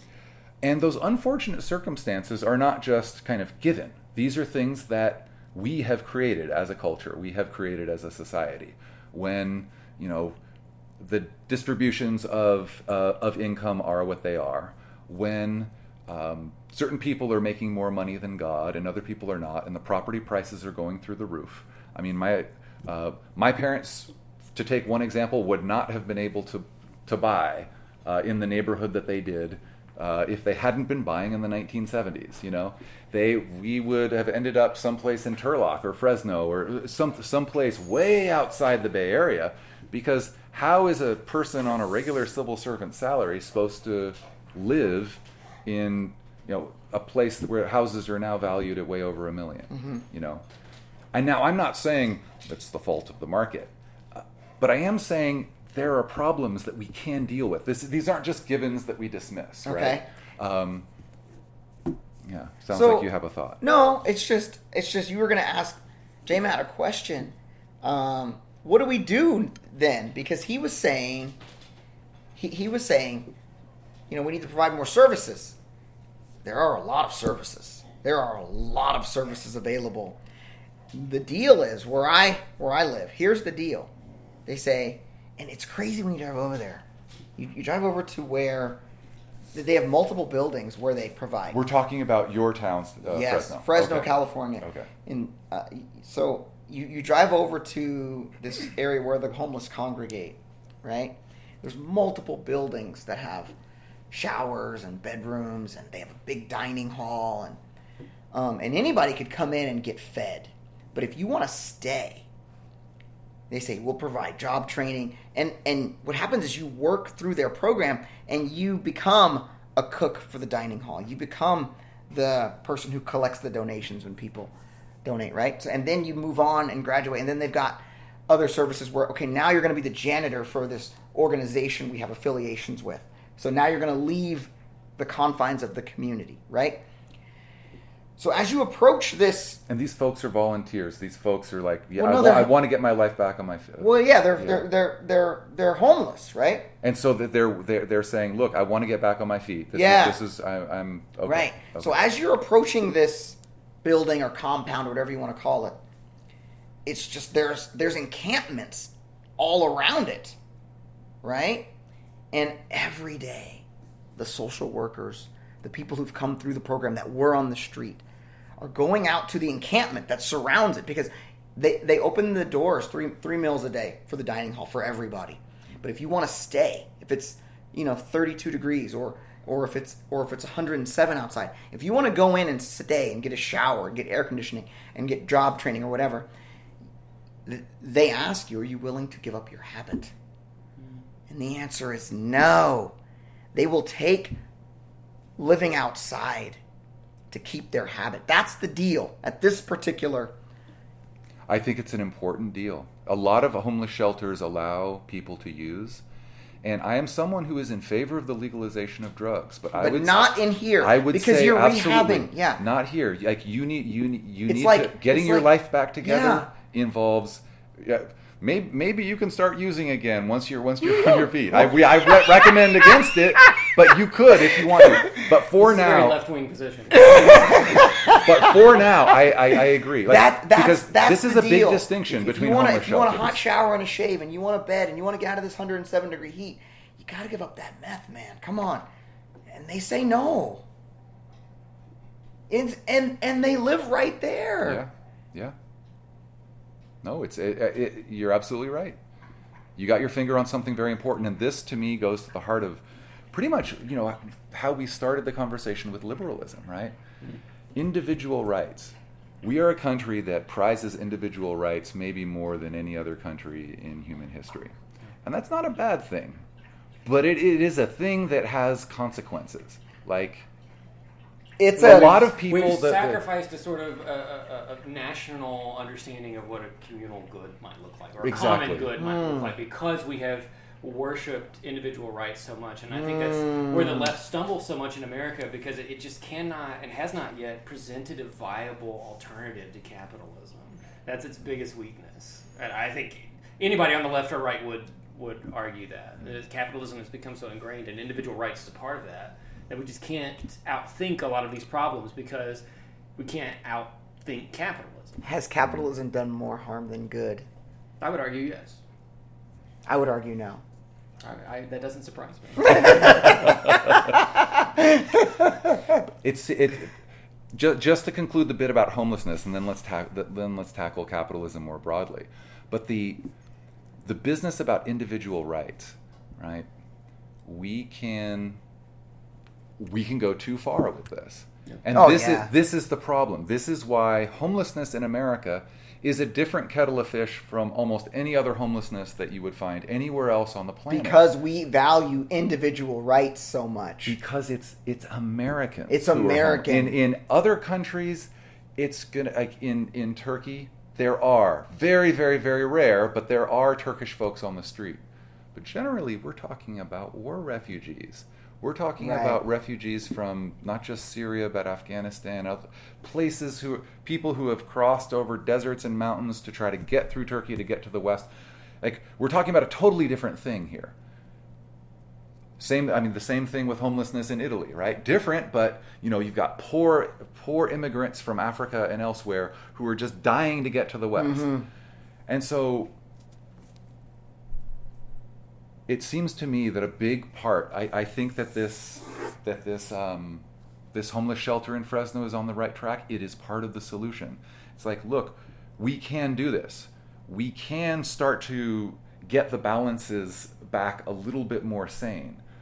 But we do need to, not just homeless people, of course, not just homeless people with their habits, but we can all surrender some individual rights for the sake of the common good. Mm-hmm. And if we can just acknowledge that in theory, then all sorts of interesting possibilities start to emerge out of that. Practical things that we can do start to emerge out of that. That's how I would sum up the homeless stuff. Yeah, I know. I think those are great points. So to sort of encapsulate all of the points we've moved through on the left, property, military, corporatism, militarism, police power. You could also throw in, to some extent, environmentalism there, but there are very few, for better or worse, like militant left-wing environmental groups that want to like blow up nuclear plants and like destroy oil rigs and stuff like that. And I wouldn't cry if those things happened. Gosh. I'm just saying that those are like the probably the smallest aspect of like far leftist or radical leftist. But I would say the point that ties all of these disparate left-wing ideas together is a militant attitude towards capitalism. Most liberals. Yeah. This is the big fish of the discussion, I think. Yeah, certainly. I think a lot of mainstream liberals, like Hillary Clinton or like Joe Biden, they're fully on board with capitalism. They want to regulate it maybe a little bit more than Republicans do. I would totally agree with that. Yeah, and Bernie gives lip service, but Bernie's living a certain lifestyle, man. Absolutely, and so is AOC. He gets a lot of, and she does as well. Gets a lot of criticism from left wing people, including myself. Of like, well, I mean this is what you say, but this is not what you're doing. Exactly. Mm-hmm. So again, there's a variety of responses to capitalism. It could be something like a Bernie. Let's I don't know, restrict capitalism out of business, so to speak. Let's place in certain in England in England there's no restriction on how much you can earn, but it's very tax prohibitive if you want to make more than say $300,000 or $400,000 in a year. Mm-hmm. It's to the point where it's like, do I really want to make more than that? Because the taxes are going to whack me so hard, I might as well just stay here at $300,000 or $400,000. Are you familiar with their tax structure in that way? Yeah. So it's not necessarily a limit on how much you can make, but it's very tax prohibitive. Certainly. And I would say that is like the inaugural step towards actual leftism. If you want to go very far to the left with things like socialism or communism, and let me clarify just for anyone listening, socialism is actually just like a station on the road to communism. It's like they are separate things, but I very few, only democratic socialists would argue that socialism is the stopping point. Right? Gotcha. Most people are say. Well, so would you say that communism is the extreme end? Probably. I mean, perhaps anarchism. Okay. Is probably maybe even a little bit further. Now, by end, you mean your preferred end? Is that or right? I was not asking that in regards to his perspective, just in general. Right. Well, like, yeah.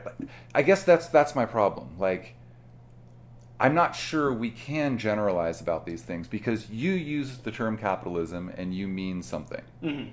I'm not trying to. No. I'm sorry. No. I don't think you've gotten off track at all. No, I'm just I'm just trying to make it so that, like, and when a person loosely or tightly affiliated with the Republican Party says capitalism, I'm not sure they're speaking the same language as you are. In fact, I'm almost certain they're not. Hmm. And so I just want to one of the core purposes of this podcast is to examine in addition to the other key concepts of our world today, freedom and democracy and science and religion and so forth. Capitalism is one of those key concepts, yeah. Right? And it's fundamentally contested. And people do not mean the same thing when they use it, depending on their political orientation. Okay. And so I would love to, I think it would be helpful. It might sound trivial. It might sound really, really pedestrian. But I would love to get your take on what you think capitalism is. Just in general, or with all sorts of examples, if you want to give it, and then get your take. I love it. Thank you for opening it up that way, because I've got a direction I want to go with that. Okay. Yeah. Capitalism is the private ownership of the means of production and a very contested and perhaps restrictive relationship between capital, which owns all the banks, all the factories, all the government. Consolidation. Yeah, the consolidated power of the government and the economy. Which versus labor, mm-hmm. the common people who mm-hmm. are trying to get by. Mm-hmm. And I certainly have not read all of Marx or even most of him, but I understand this one. I think everybody should understand this one fundamental concept about Marx, and that's that someone who owns a business, it's their job to make as much money as possible from that business. Someone who works at a given business, it is their job to make as much money for themselves as possible and either provide for themselves or for their family. And both of them are trying to make as much money as possible.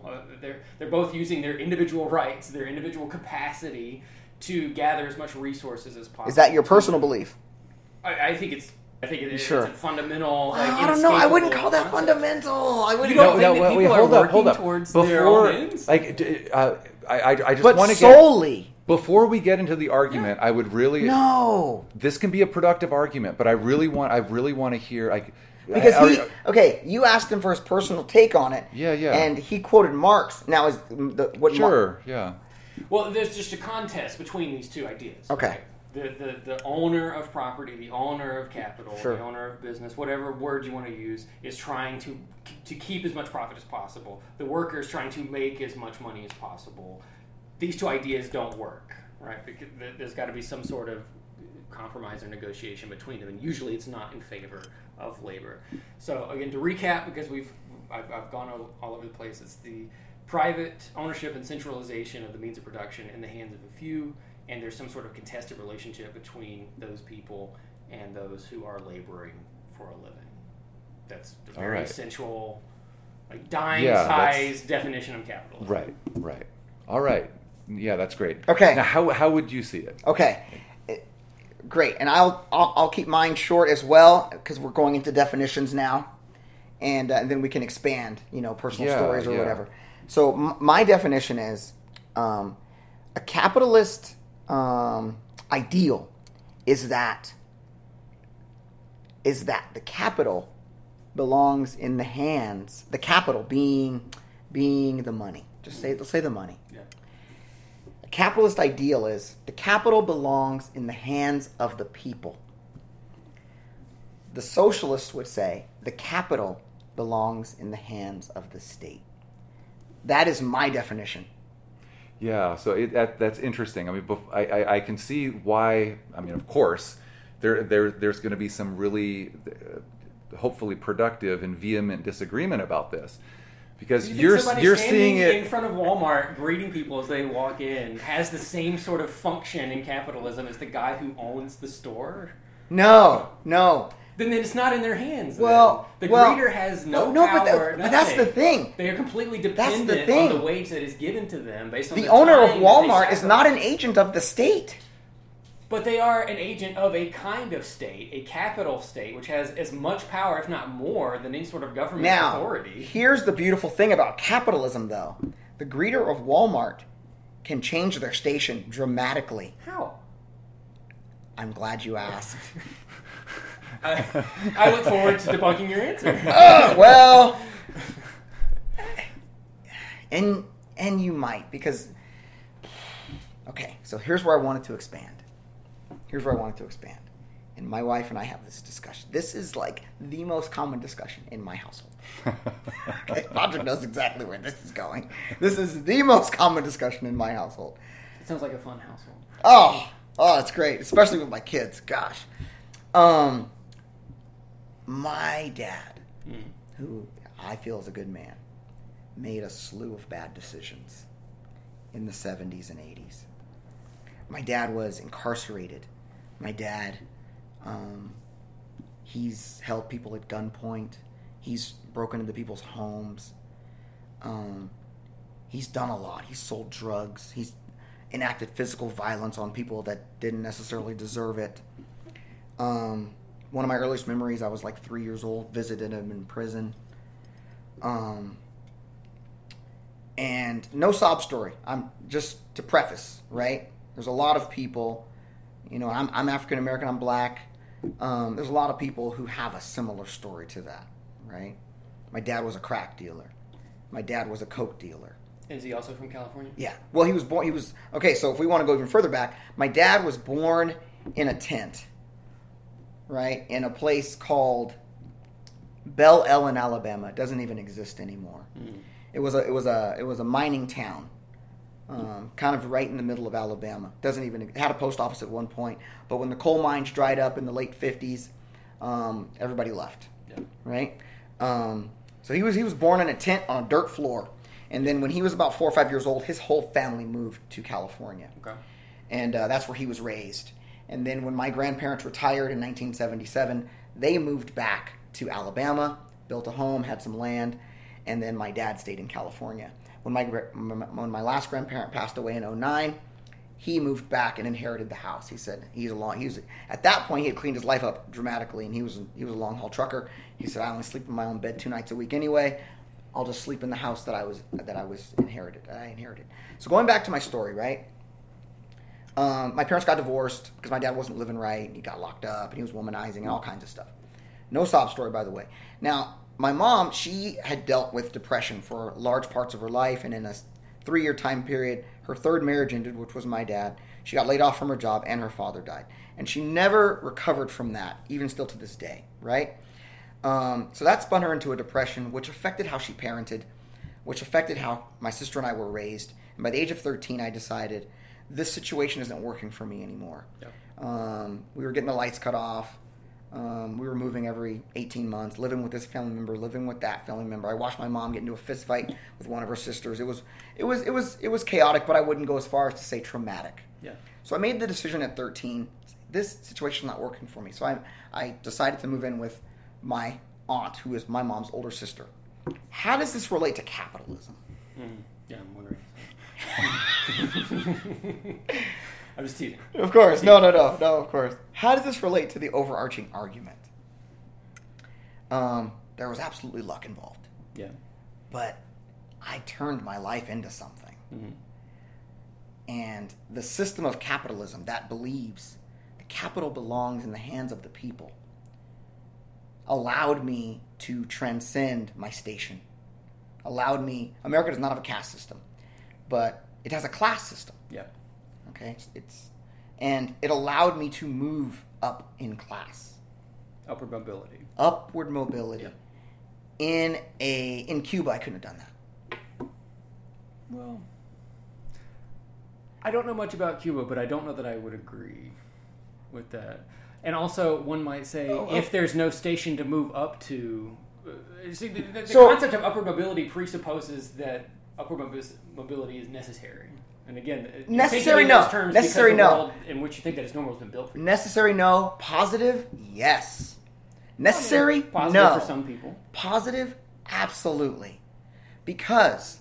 Could I interject real quick? Please. So... It would seem helpful to just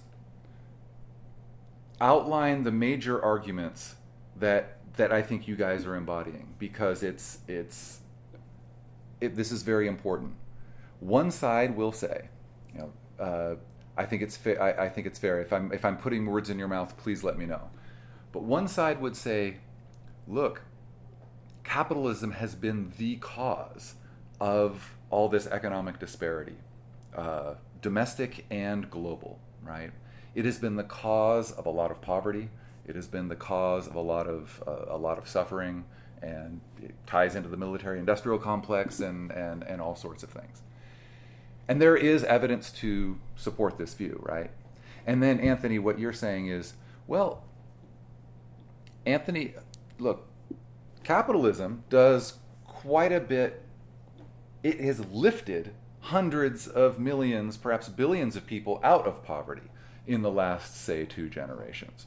It has been not the cause of all of that stuff, but it is not the cause of the income disparities that we see, but it has actually lifted a lot of people out of poverty. Yes. It has been kind of a real force for good. It has lifted more people out of poverty than any other mechanism in the history of humanity. Well, what people are you talking about? The people that live in squalor in the places that we extract their resources. You're talking about a select amount of people who have achieved upward mobility within the physical confines of the United States, and I think that is very close to being something like statistical noise in the grand scheme. It's not things. Just in the United States, right? What other examples? Well, I mean, large parts of China. China's got a very its economic system has capitalism. No, I wouldn't call it capitalism, but it's got capitalism flavor. There has been, like, even though they don't call it capitalism, and even though recently Xi Jinping has totally clamped down on the let's call it the freedom of movement of private business.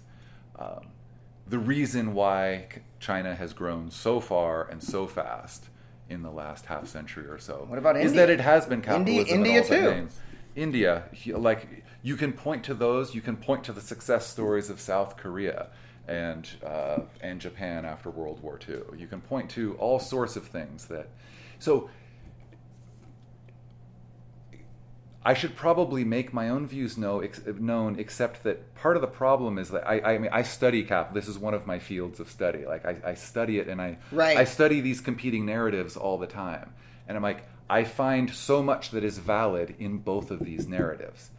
And I'm not trying to play some sort of, you both, it's interesting. Remember how you called me a moderate earlier? Yes. I think it was today or yesterday. You called me a moderate, and I said the same thing. But I bristled. I was like, but the sentiment was different. He was calling you a moderate, like, I eat moderate. No, I don't think so. And I was calling you a moderate, like, hey, you're a moderate. I don't think so. I don't think you meant it.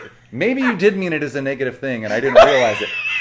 My point is, I reacted negatively to that because I don't consider myself lukewarm. There's definitely all sorts of no. But the point is, I think I am, if not a fair, at least an informed judge. I have deep sympathy for both sides of the argument. I think that there is a lot to reform, and I think that there is a lot to, dare I say, celebrate. Now, I don't think Anthony's story is just statistical noise. Mm. You know what I mean? I think that I don't think that's what he was saying. That's just my personal story. Well, just the story of rising in social class. Sure. Did I understand you correctly? The story of upward mobility writ large in America, which I think there's good evidence of it, as you've used, but as an American myth, I think it's a little overblown. And that's what I'm calling statistical noise. Okay, I would also like to add, so I have a friend who makes a lot of money. He's an attorney, hundreds of thousands of dollars, right? Mm.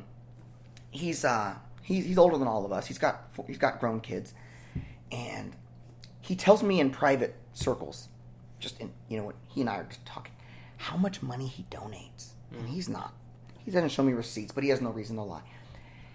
He probably donates about $100,000 a year. Yeah, that's great. And that's what I mean by... Sorry, and how much does he make? 6, 7. Mm. You know, so he's giving away more than 10% of his money. Yeah, I mean, I think I can anticipate J-Mat's response to that. I would love to hear it, because here's the thing. I love talking about my friend, because Crystal and I give too, not at that level. Our goal is to get to where we can give away 10% of our money, right? And right now we're close to 5, right? I would like to be the steward of what I've earned, and I would like to think that I will be a good steward of what I've earned, and I will know what's best for it based on my personal experience, what I'm passionate about. For example, my friend who donates, he is dedicated to a certain organization that helps convicts when they transition out of prison, help them get back on their feet, right? That's what he's passionate about, and he's done in-depth research into how much percentage goes to the actual, the work of the day, and how much goes to the bureaucracy of the organization. And he said, hey, this is a good one. When I hear Marxism or socialism, I hear there's not even an opportunity to make money like that. And if there was, we're going to tax you through the nose, and we're going to decide where that money needs to go. Mm-hmm. We're going to decide as the government where that... Let's use a larger example. The owner of Walmart, the Walton family, mm-hmm. when Senior Walton passed away, the money went to his heirs, and like all 4 of them are top 50 richest people in the world, right? So... they're very rich, right? Did they do anything to earn that wealth? Probably the kids, probably not. But Walton himself, Senior Walton, he doesn't come from much. He put in work, right? Mm-hmm. So the kids, not so much. But here's what we don't know: hard work justify that much power over other people? Justify? No. If you want to use the word justify, no, because we all have different. We all have different varying levels of ambition within us. Mm. I think, and that's part of being human. We're, but what we don't know is how much money is given away. Mm-hmm. We don't know that, and is that really any of our business? I'm not sure that matters. That's part of the issue, though. Like I would be on board not just because I know you, even if I just had like because you're a relatively small fish, and because you are so connected to your community. And because I know even if I knew just the bare outlines of your story and not like, I would trust you. Like let's say that you're, you end up with a substantial, 5 or 10 years from now, you've got quite a bit of money, and you're gonna be like, I would trust you to do that kind of tithing. Do you know what I mean? Mm-hmm. But I'm not sure I would trust the billionaire class to do that kind of tithing. I think that they are almost by definition a little too out of touch to make good judgments. I heard that Elon contributed greatly to the water problems in Flint, Michigan. I'm sure he has. Hundreds of millions of dollars. I'm not saying billionaires don't do good work. I'm not saying that they don't. Like, I'm sure that Bill Gates, in some ways, in some things, for example, in his anti-malaria campaign, is doing fantastic work. And you know what? I think a few hundred years from now, when we look back on that, like, that's important. When we look back on Bill Gates' contribution to trying to eliminate malaria, of course, it's important. Just like mitigating the just atrocious water in Flint is important. I guess my concern is the same thing that we were discussing earlier. Like, is there room for an inheritance tax? Like a progressive kind of tax that'll especially... So when those Walton kids inherited that money, they should get whacked hard. That would be definitely the prime point of the inheritance tax. Where would the money go that they're being taxed? I'm glad you asked. No. Who's the purveyor? Well, who's the decider? But think back to. And how do we decide what that money goes to? Absolutely. And let's note how the roles have reversed. Remember, in J. Matt's understanding of capitalism, he saw it as the few controlling most of the capital, and like. Oligarchies do form in these kinds of regimes. Sure, and I can't deny that. Yeah. And then look at your understanding, which is also not wrong. Like, you see it as a much more dispersed way to, like, okay, and you could see it from the level of individual folks like yourself. Okay, playing this game. Okay, we have become homeowners now. Oh, we might be running small businesses now. In a way that would not have been possible in a society such as Soviet Russia or in Cuba. We've got actually these secure property rights and this and that and the other thing. Neither of these visions are wrong, but just notice how this is shifted. I would love all of a sudden, like on the subject of an inheritance tax, the folks more or less in your Anthony's camp of capitalism would say, absolutely not, no inheritance tax. Like this is part of the point. Like now it's we can't let the state make these decisions. It has to be individuals making these decisions. The problem is, and this goes straight to the heart of liberalism, right? In the last 200 years, you've got thinkers talking, like, and they're speaking more or less, I think they're speaking the language of both of you, right? They're saying, look, like we can do this. We can judge it on merit alone. People can rise and fall on their merits. We can create a more just society. We can carve out individual rights. We can, like, and think about how far humanity has shifted from 200 years ago to today.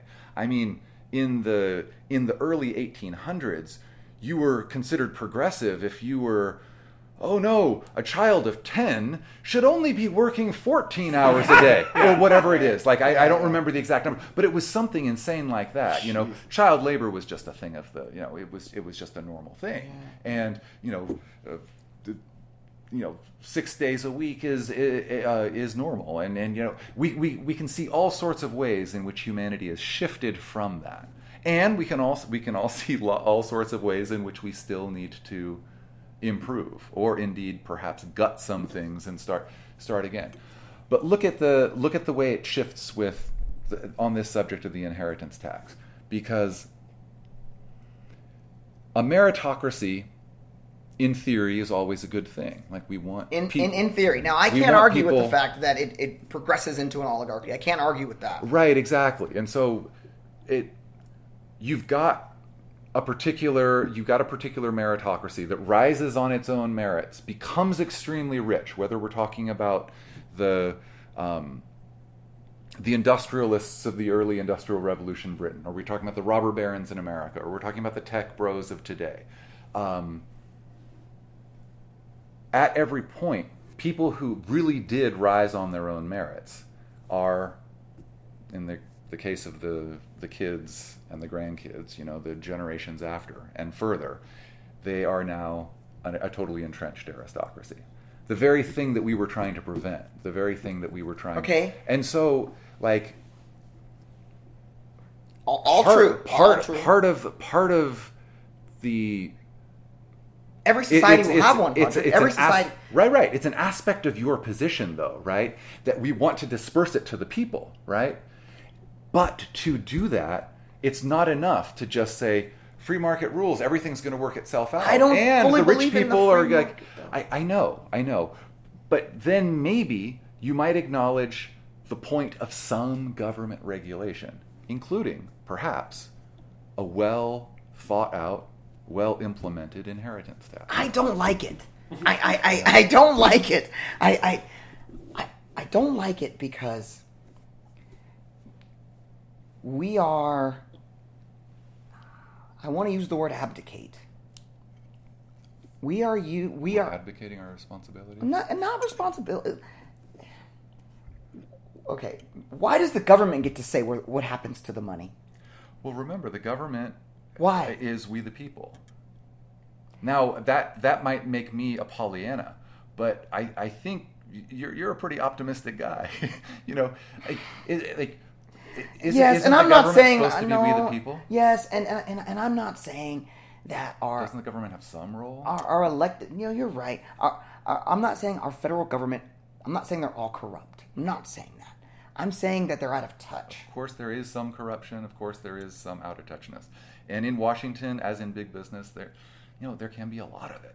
Yeah. So, and I could also acknowledge that the heirs of these, you know, titans of corporatism, maybe they're spoiled, snot-nosed brats, right? And they didn't have the grind like Pops, right? I get that. But would the slightly corrupt, slightly, you know, out-of-touch politician be any better to redistribute that money? This is why we need communal decisions. So to determine what is best. But we do have that. Not really. Every fall when we get the ballot, not only are we voting for the officials, we're voting for measures. What? To a certain extent, I think what we're largely doing is we're voting on how we like window dressing we want to put on the same machine. Okay, but that's what we're deciding. We're deciding as a people how this money should be allocated. Certain portions of money, certain portions of tax money. So, are you going a level deeper, saying that the system we have is not suited? I think democracies have suited to what? Not suited to reallocate properly. Yes, because democracy. Well, I mean, it's hard to argue with that. American liberal democracy is fundamentally designed to soften the machine of capitalism. It's never going to dismantle it. It's never going to put more money or more power in the hands of the people, as you think capitalism is going to do. It's only going to give you a choice between Target and Walmart and call that freedom. It's just same products. It's going to give you a choice between of this ballot or this measure or this measure. And it's not going to change anything. Here's the thing, in favor of the people. Here's the thing, J. Matt. For the human soul, I think that's okay. What? Inequality? No. Called the illusion of choice. Rather than in Russia or Cuba... This is where you buy boots. Take it or leave it, you know? Sorry, I still don't understand. It's okay for the human soul to have no choice? No. To have the illusion of choice. Like you said, Target and Walmart, they're the same thing. And you're pretty much right. You're like 85% right there, because I shop at both, right? So I think that's okay for the human to have... this illusion of choice. Sorry, wasn't the subject an inheritance tax? Like, I thought the subject was, like, could the government make an effective decision? And we talked a little bit about this earlier, right? There's all sorts of ways in which I believe that most of things like aid, education, welfare, they're best spent, they're best allocated by people the closest to the ground. Like, so whether that's distributing education funds to state and local governments, whether and maybe attaching a lot of conditions. I have a lot of thoughts about how education must be reformed, bureaucracy stripped out, welfare payments. Like, rather than a distant federal government handing out or a distant state government handing out, welfare is distributed by the at the county level. Welfare is distributed at the county level with certain standardized procedures in place, right? Yes. Like, but it's distributed at the county level. So how would we make sure that we get the balances right? Remember the decision. J-Matt says he said the whole system needs to go to get the balances right. But am I putting words in your mouth? No. Right, but I'm asking you, like, okay. Like how would you put the balances right? Like, because you've seen, we've talked about, you've What was the job role when you were inspecting Section 8 housing? Yeah, I was in property management. And I had to inspect Section 8 property. And so you're in a position to say how the balances could be put right. 100%. What would you say? Well, first of all, tell J-Matt what you saw as an inspector of Section 8 housing. I saw a lot. Sometimes you go in to inspect Section 8 property and the tenants keep their property beautifully. Mm-hmm. That's rare. It's probably 10 or 15%. 20% would be 1 in 5, so that's too high.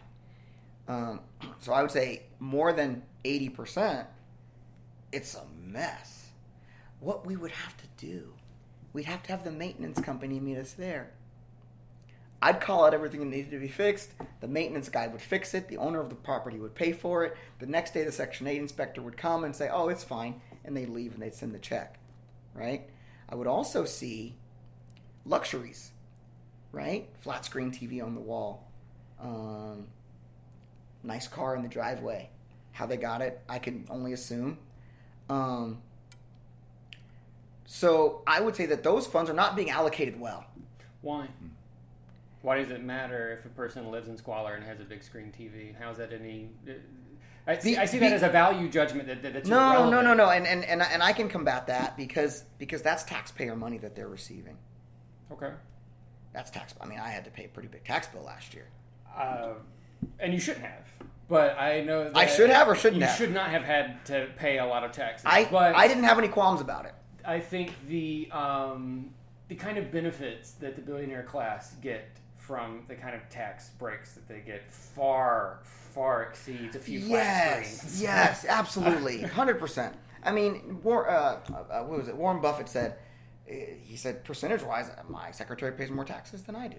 And he said, and you think that's fair, right? No. And he said, that's not right and someone should work on that. So you agree. Let's get to it. What? Well... I'm not trying to put words in your mouth. No. But it's... No, actually, I don't know if I do agree with that. Because I feel like the billionaire class is doing more with their money than we realize. And they're doing more with their money than the government would if they were to tax it out of them first. I honestly believe that. I need to see some primary sources. And here's the thing. This boils down to belief. It boils down to belief. That's not enough to run on. No, but I mean, we would also on the other end have to believe that if Elon or Warren Buffett was taxed in a certain way, that the government coffers would get filled, and we would have to believe that that money would be distributed justly, properly, ethically. Not necessarily. Tell me about that. If the people had more of a say, let's say, and this is a certain idea that I just made up off the top of my head, so there's probably a million holes that we can poke in it. But let's say we take all of Elon Musk's money. By the way, you were talking about Flint, Michigan. Didn't he tell the UN that if they came up with some sort of plan to end world hunger, he would fund it? And then they did, and he just ignored them. No. I think that happened. No. But anyway... I would love to see that. I anytime I hear a plan to end world hunger, my bullshit armor goes up. Take all his money, and then it's sitting in a coffer somewhere in D.C. Everyone in America gets a mass text message, A, B, C, or D, or better yet, text whatever to this. And you number, believe, and you believe the vote will be tallied properly, fairly, ethically. Why wouldn't it be? Because human beings are involved. And let's say, billionaires are human beings. You're putting more trust in these people. That's the point. The earth of resources. That's the point. And you just railed against the U.S. government, sticking their nose in everything. Yeah, and they shouldn't. I'm saying that if you're going to trust them, you might as well trust the government. It's the same side of each coin. I guess that, but here's why I would say that's not accurate. Because I think about AOC. AOC made a statement. She said, if you make more than $10 million, you should be taxed at an 85% rate. Golly, that's a lot of money. I'd be happy at 100%. And then have some sort of communal way to determine where that money goes and apply it in ways that matter. Don't give it to the military. So here's my issue with that. Here's my issue with that. The politician that proposes that bill has never made $10 million. So what they're saying is, do you know what it takes to make $10 million? I'm not talking about Elon or the Walton kids. Do you know it takes discipline, it takes ingenuity, it takes an idea, it takes hard work, it takes organizing, it takes so much sacrifice. That you know how hard it is to be poor? You have to know, dude, because of your life story. Is that not hard work as well? Yeah. And people just... You're relying on blind luck and like a little bit of hard work and saying that the system works. I would say I definitely can't say a little bit of hard work because luck was present, absolutely. Yeah. But I would not say that that was okay. For example, being able to move in with my aunt, that was huge luck. Yeah. Because a lot of people in my situation don't have an aunt they could go to that would be a good example for me and help shape my life. So that was huge luck. But when I got out of the house, I was 18, like, dude, it was just grinding, decision-making, tuning into the right stuff, trying to keep the right friends. So that pivot in my life, like moving in with my aunt, that was luck that was available to me.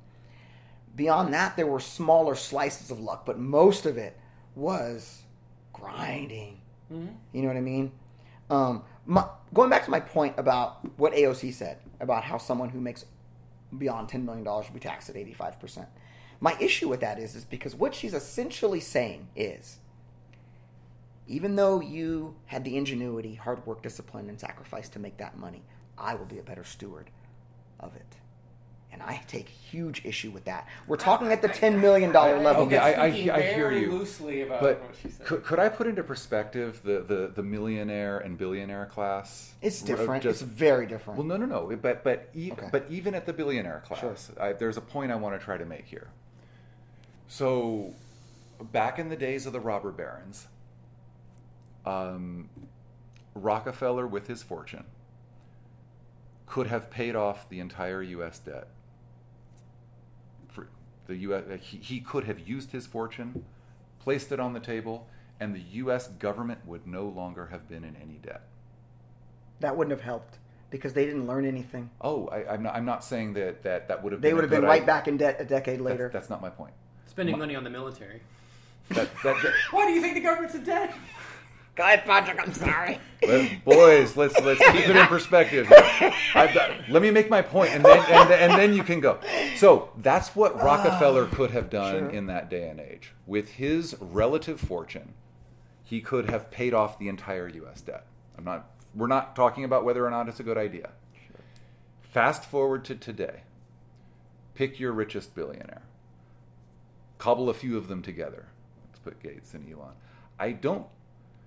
I do not believe that one of the fortune of one of them could pay the interest on 1 month of the US on the US government debt. Yeah, correct. Like, so my point is we have to keep this into perspective, in a historical perspective, and say, look, even if you are a billionaire, much less a millionaire, right?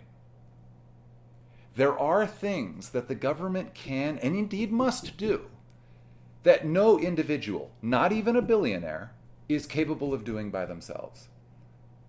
Now, we can talk about what those things might need to be, but there are, small government conservative criticisms notwithstanding, there are things that a government can and must do, and they do need taxing for that. So clearing the undergrowth, not to say that the billionaire class is an inherently bad thing. We're going to have whatever iteration there will be an aristocracy, whether it's government-based, whether it's religion-based, whether it's corporate-based. There will be an aristocracy. To me that's utopian. There's nothing wrong with that. What's wrong with it is it's impossible. Why is that? First of all, I don't accept that it's impossible. Second of all, why is that wrong? Well, okay, what does utopia look like? And that's an infinite question. And who decides what that utopia looks like? I don't know that it's a matter of who is deciding. I think it's looking at basic human needs and making sure that those needs are met. And that no one has power over those needs. Do you think world hunger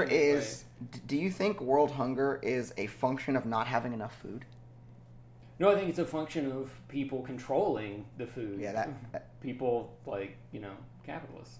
So want to make money off the food. So my dad and I had this discussion once. My dad was a long haul trucker, and we had this discussion once. And he said, "Why can't we just lower the price of food to nothing, and everybody gets fed?" And I said, "Dad, I think that would end up being more harmful than helpful." And Patrick and I have had this conversation, and he whacks me over the head about this. It's It's unfortunate, and I'm not trying to make a moral statement, but if we lowered the price of food to where everybody could eat all they wanted all the time, what would happen? People would be full. And they would be happy. Okay. There would be large systems of this planet's infrastructure that would just collapse. The entire trucking industry, gone. Okay. The entire grocery store industry, gone. Okay. The entire restaurant industry, gone. Not necessarily. You're saying if the government decreed... Food is free. Price maximums. Oh, food is free. Food is free. Oh, even... Well, let's keep in mind that for the majority of humanity's existence, food has been free. For like 95%. Yeah, so, yeah. And humanity was... I don't think that's true. But even if it was, where were we? What do you mean, where were we? Geographically? No, where were we as a species?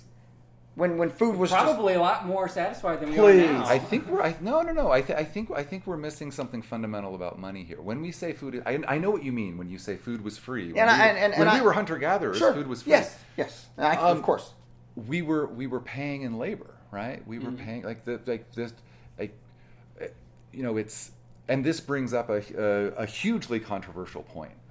You've got people on one side of the aisle who say, back when we were hunter-gatherers, things were so much better, right? Because we were admittedly way more egalitarian, right? Yeah, but people died at 35 from an infected tooth. Exactly, yeah. So that was normal. I hope you're seeing yourselves in the debate, like on that seemingly very distant past, right? When humans were hunter-gatherers. Some people say, oh, it was a Shangri-La. Other people say exactly what you're saying. I don't think he's saying that.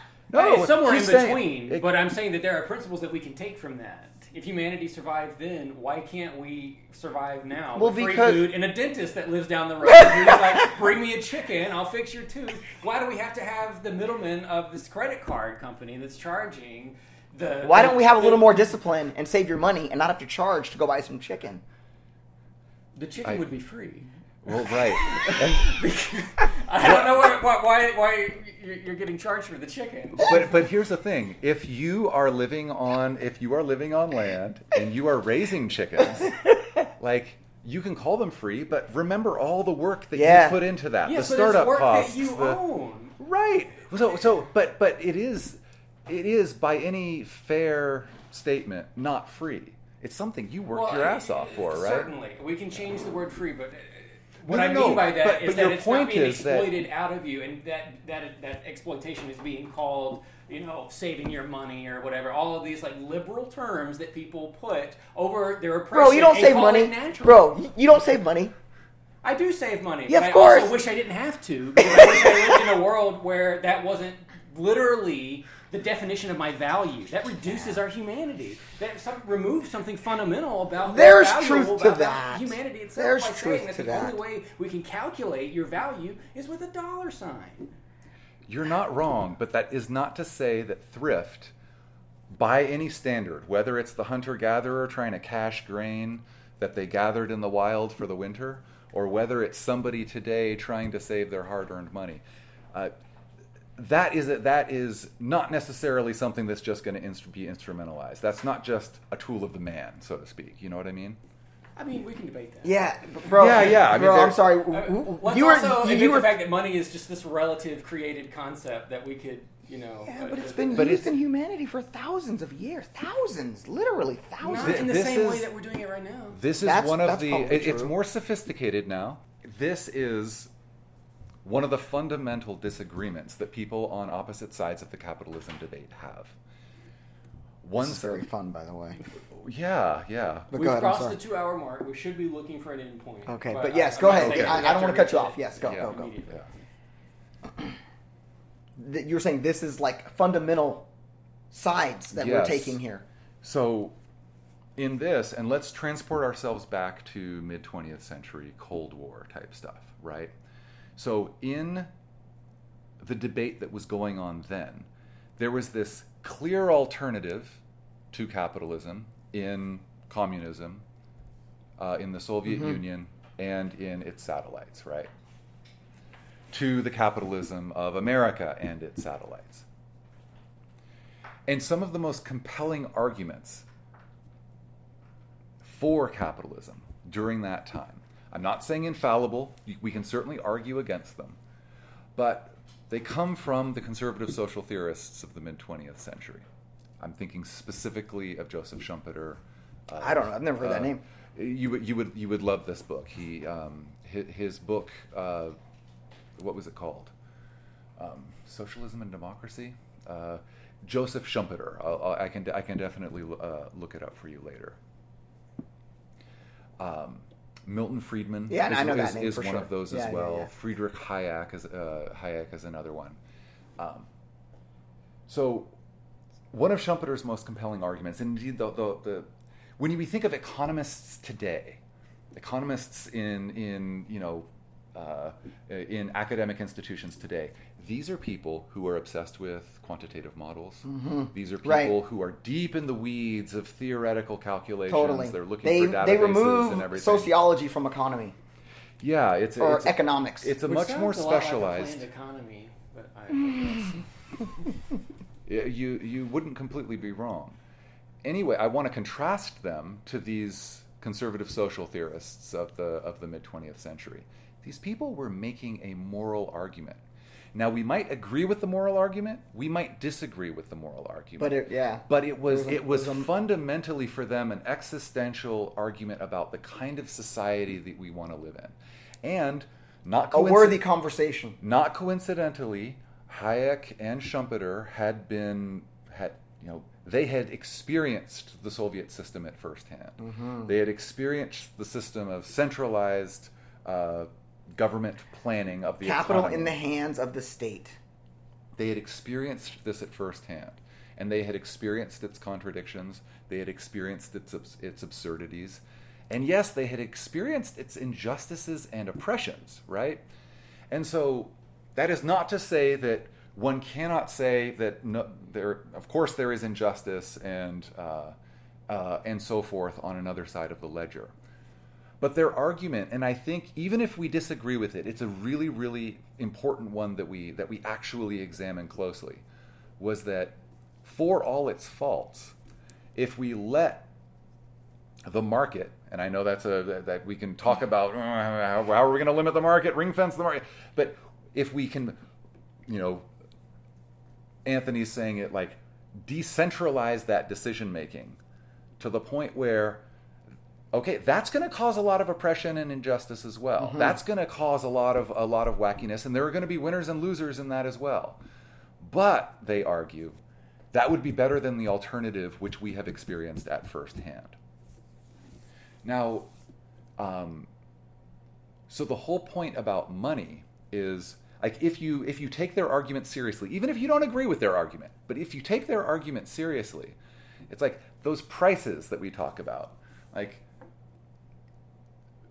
There's all sorts of interesting social science experiments, right? In which, if you give someone something for free versus you charge them X versus you charge them X plus Y, people are going to respond in a different way. Totally. You're going to value something that you worked for far more than something that you even got for free. Even outside of money, even if you're just bartering corn for chickens or whatever. And so, yeah, we're kind of. In the Soviet system, what ended up happening was the black market, right? You had this black market where there were, informally, price points created by a market, right? Created in exactly the way that... absolutely has a function, even in a communist society. Right, and so... people have wants. So yeah, I just want to lay that there for just a... we don't need to agree with it. Like, I don't agree with everything but that Schumpeter says. But as I read him, I mean... he is, he's extremely compelling, and it's not just about them. It doesn't just stay confined to theoretical discussions about capitalism. It goes straight to the heart of, well, education in a society such as ours. A friend of mine, going back to your point about Cuba, and would your story be possible there? When I was living in Turkey, a friend of mine, I was living on a shoestring. I had been for many years. I had been working on a book that had not put bread on anyone's table. It was purely this labor of love, this thing that I was and remain committed to. And I was working on it, and so I was living on a shoestring and doing it.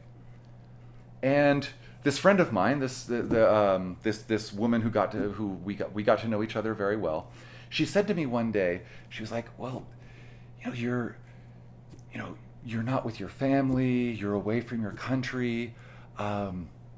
She said, and she's much more on the left, right? And she said, "I think if you had been born in communist Russia, you would have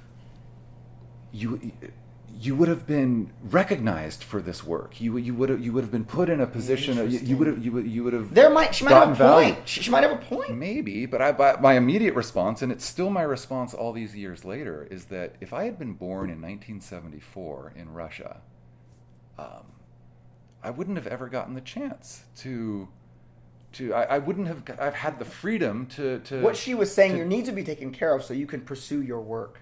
That's what she was saying. Whether or not that was true, I don't know. I don't think so, because I was fulfilling these needs. I was single. I was able to make enough money to live. 100%. But that's what she was saying. Energy on something that was never going to put money in anybody's pocket. That's what she was implying. That if you had been born into a communist society, you'd be free to pursue your life's passion and not have to worry about where am I going to sleep? Where am I going to... That's what she was saying. I hear you, and I heard her, but the theory is so different. I'm not agreeing with that. I'm just saying. I get it. That's what she was saying, right? I get what she was saying. Okay. Yeah, I think I was deeply empathetic, but I told her, I said if I had been born in Russia in 1974, I never would have had the freedom to pursue these weird life choices that I had made.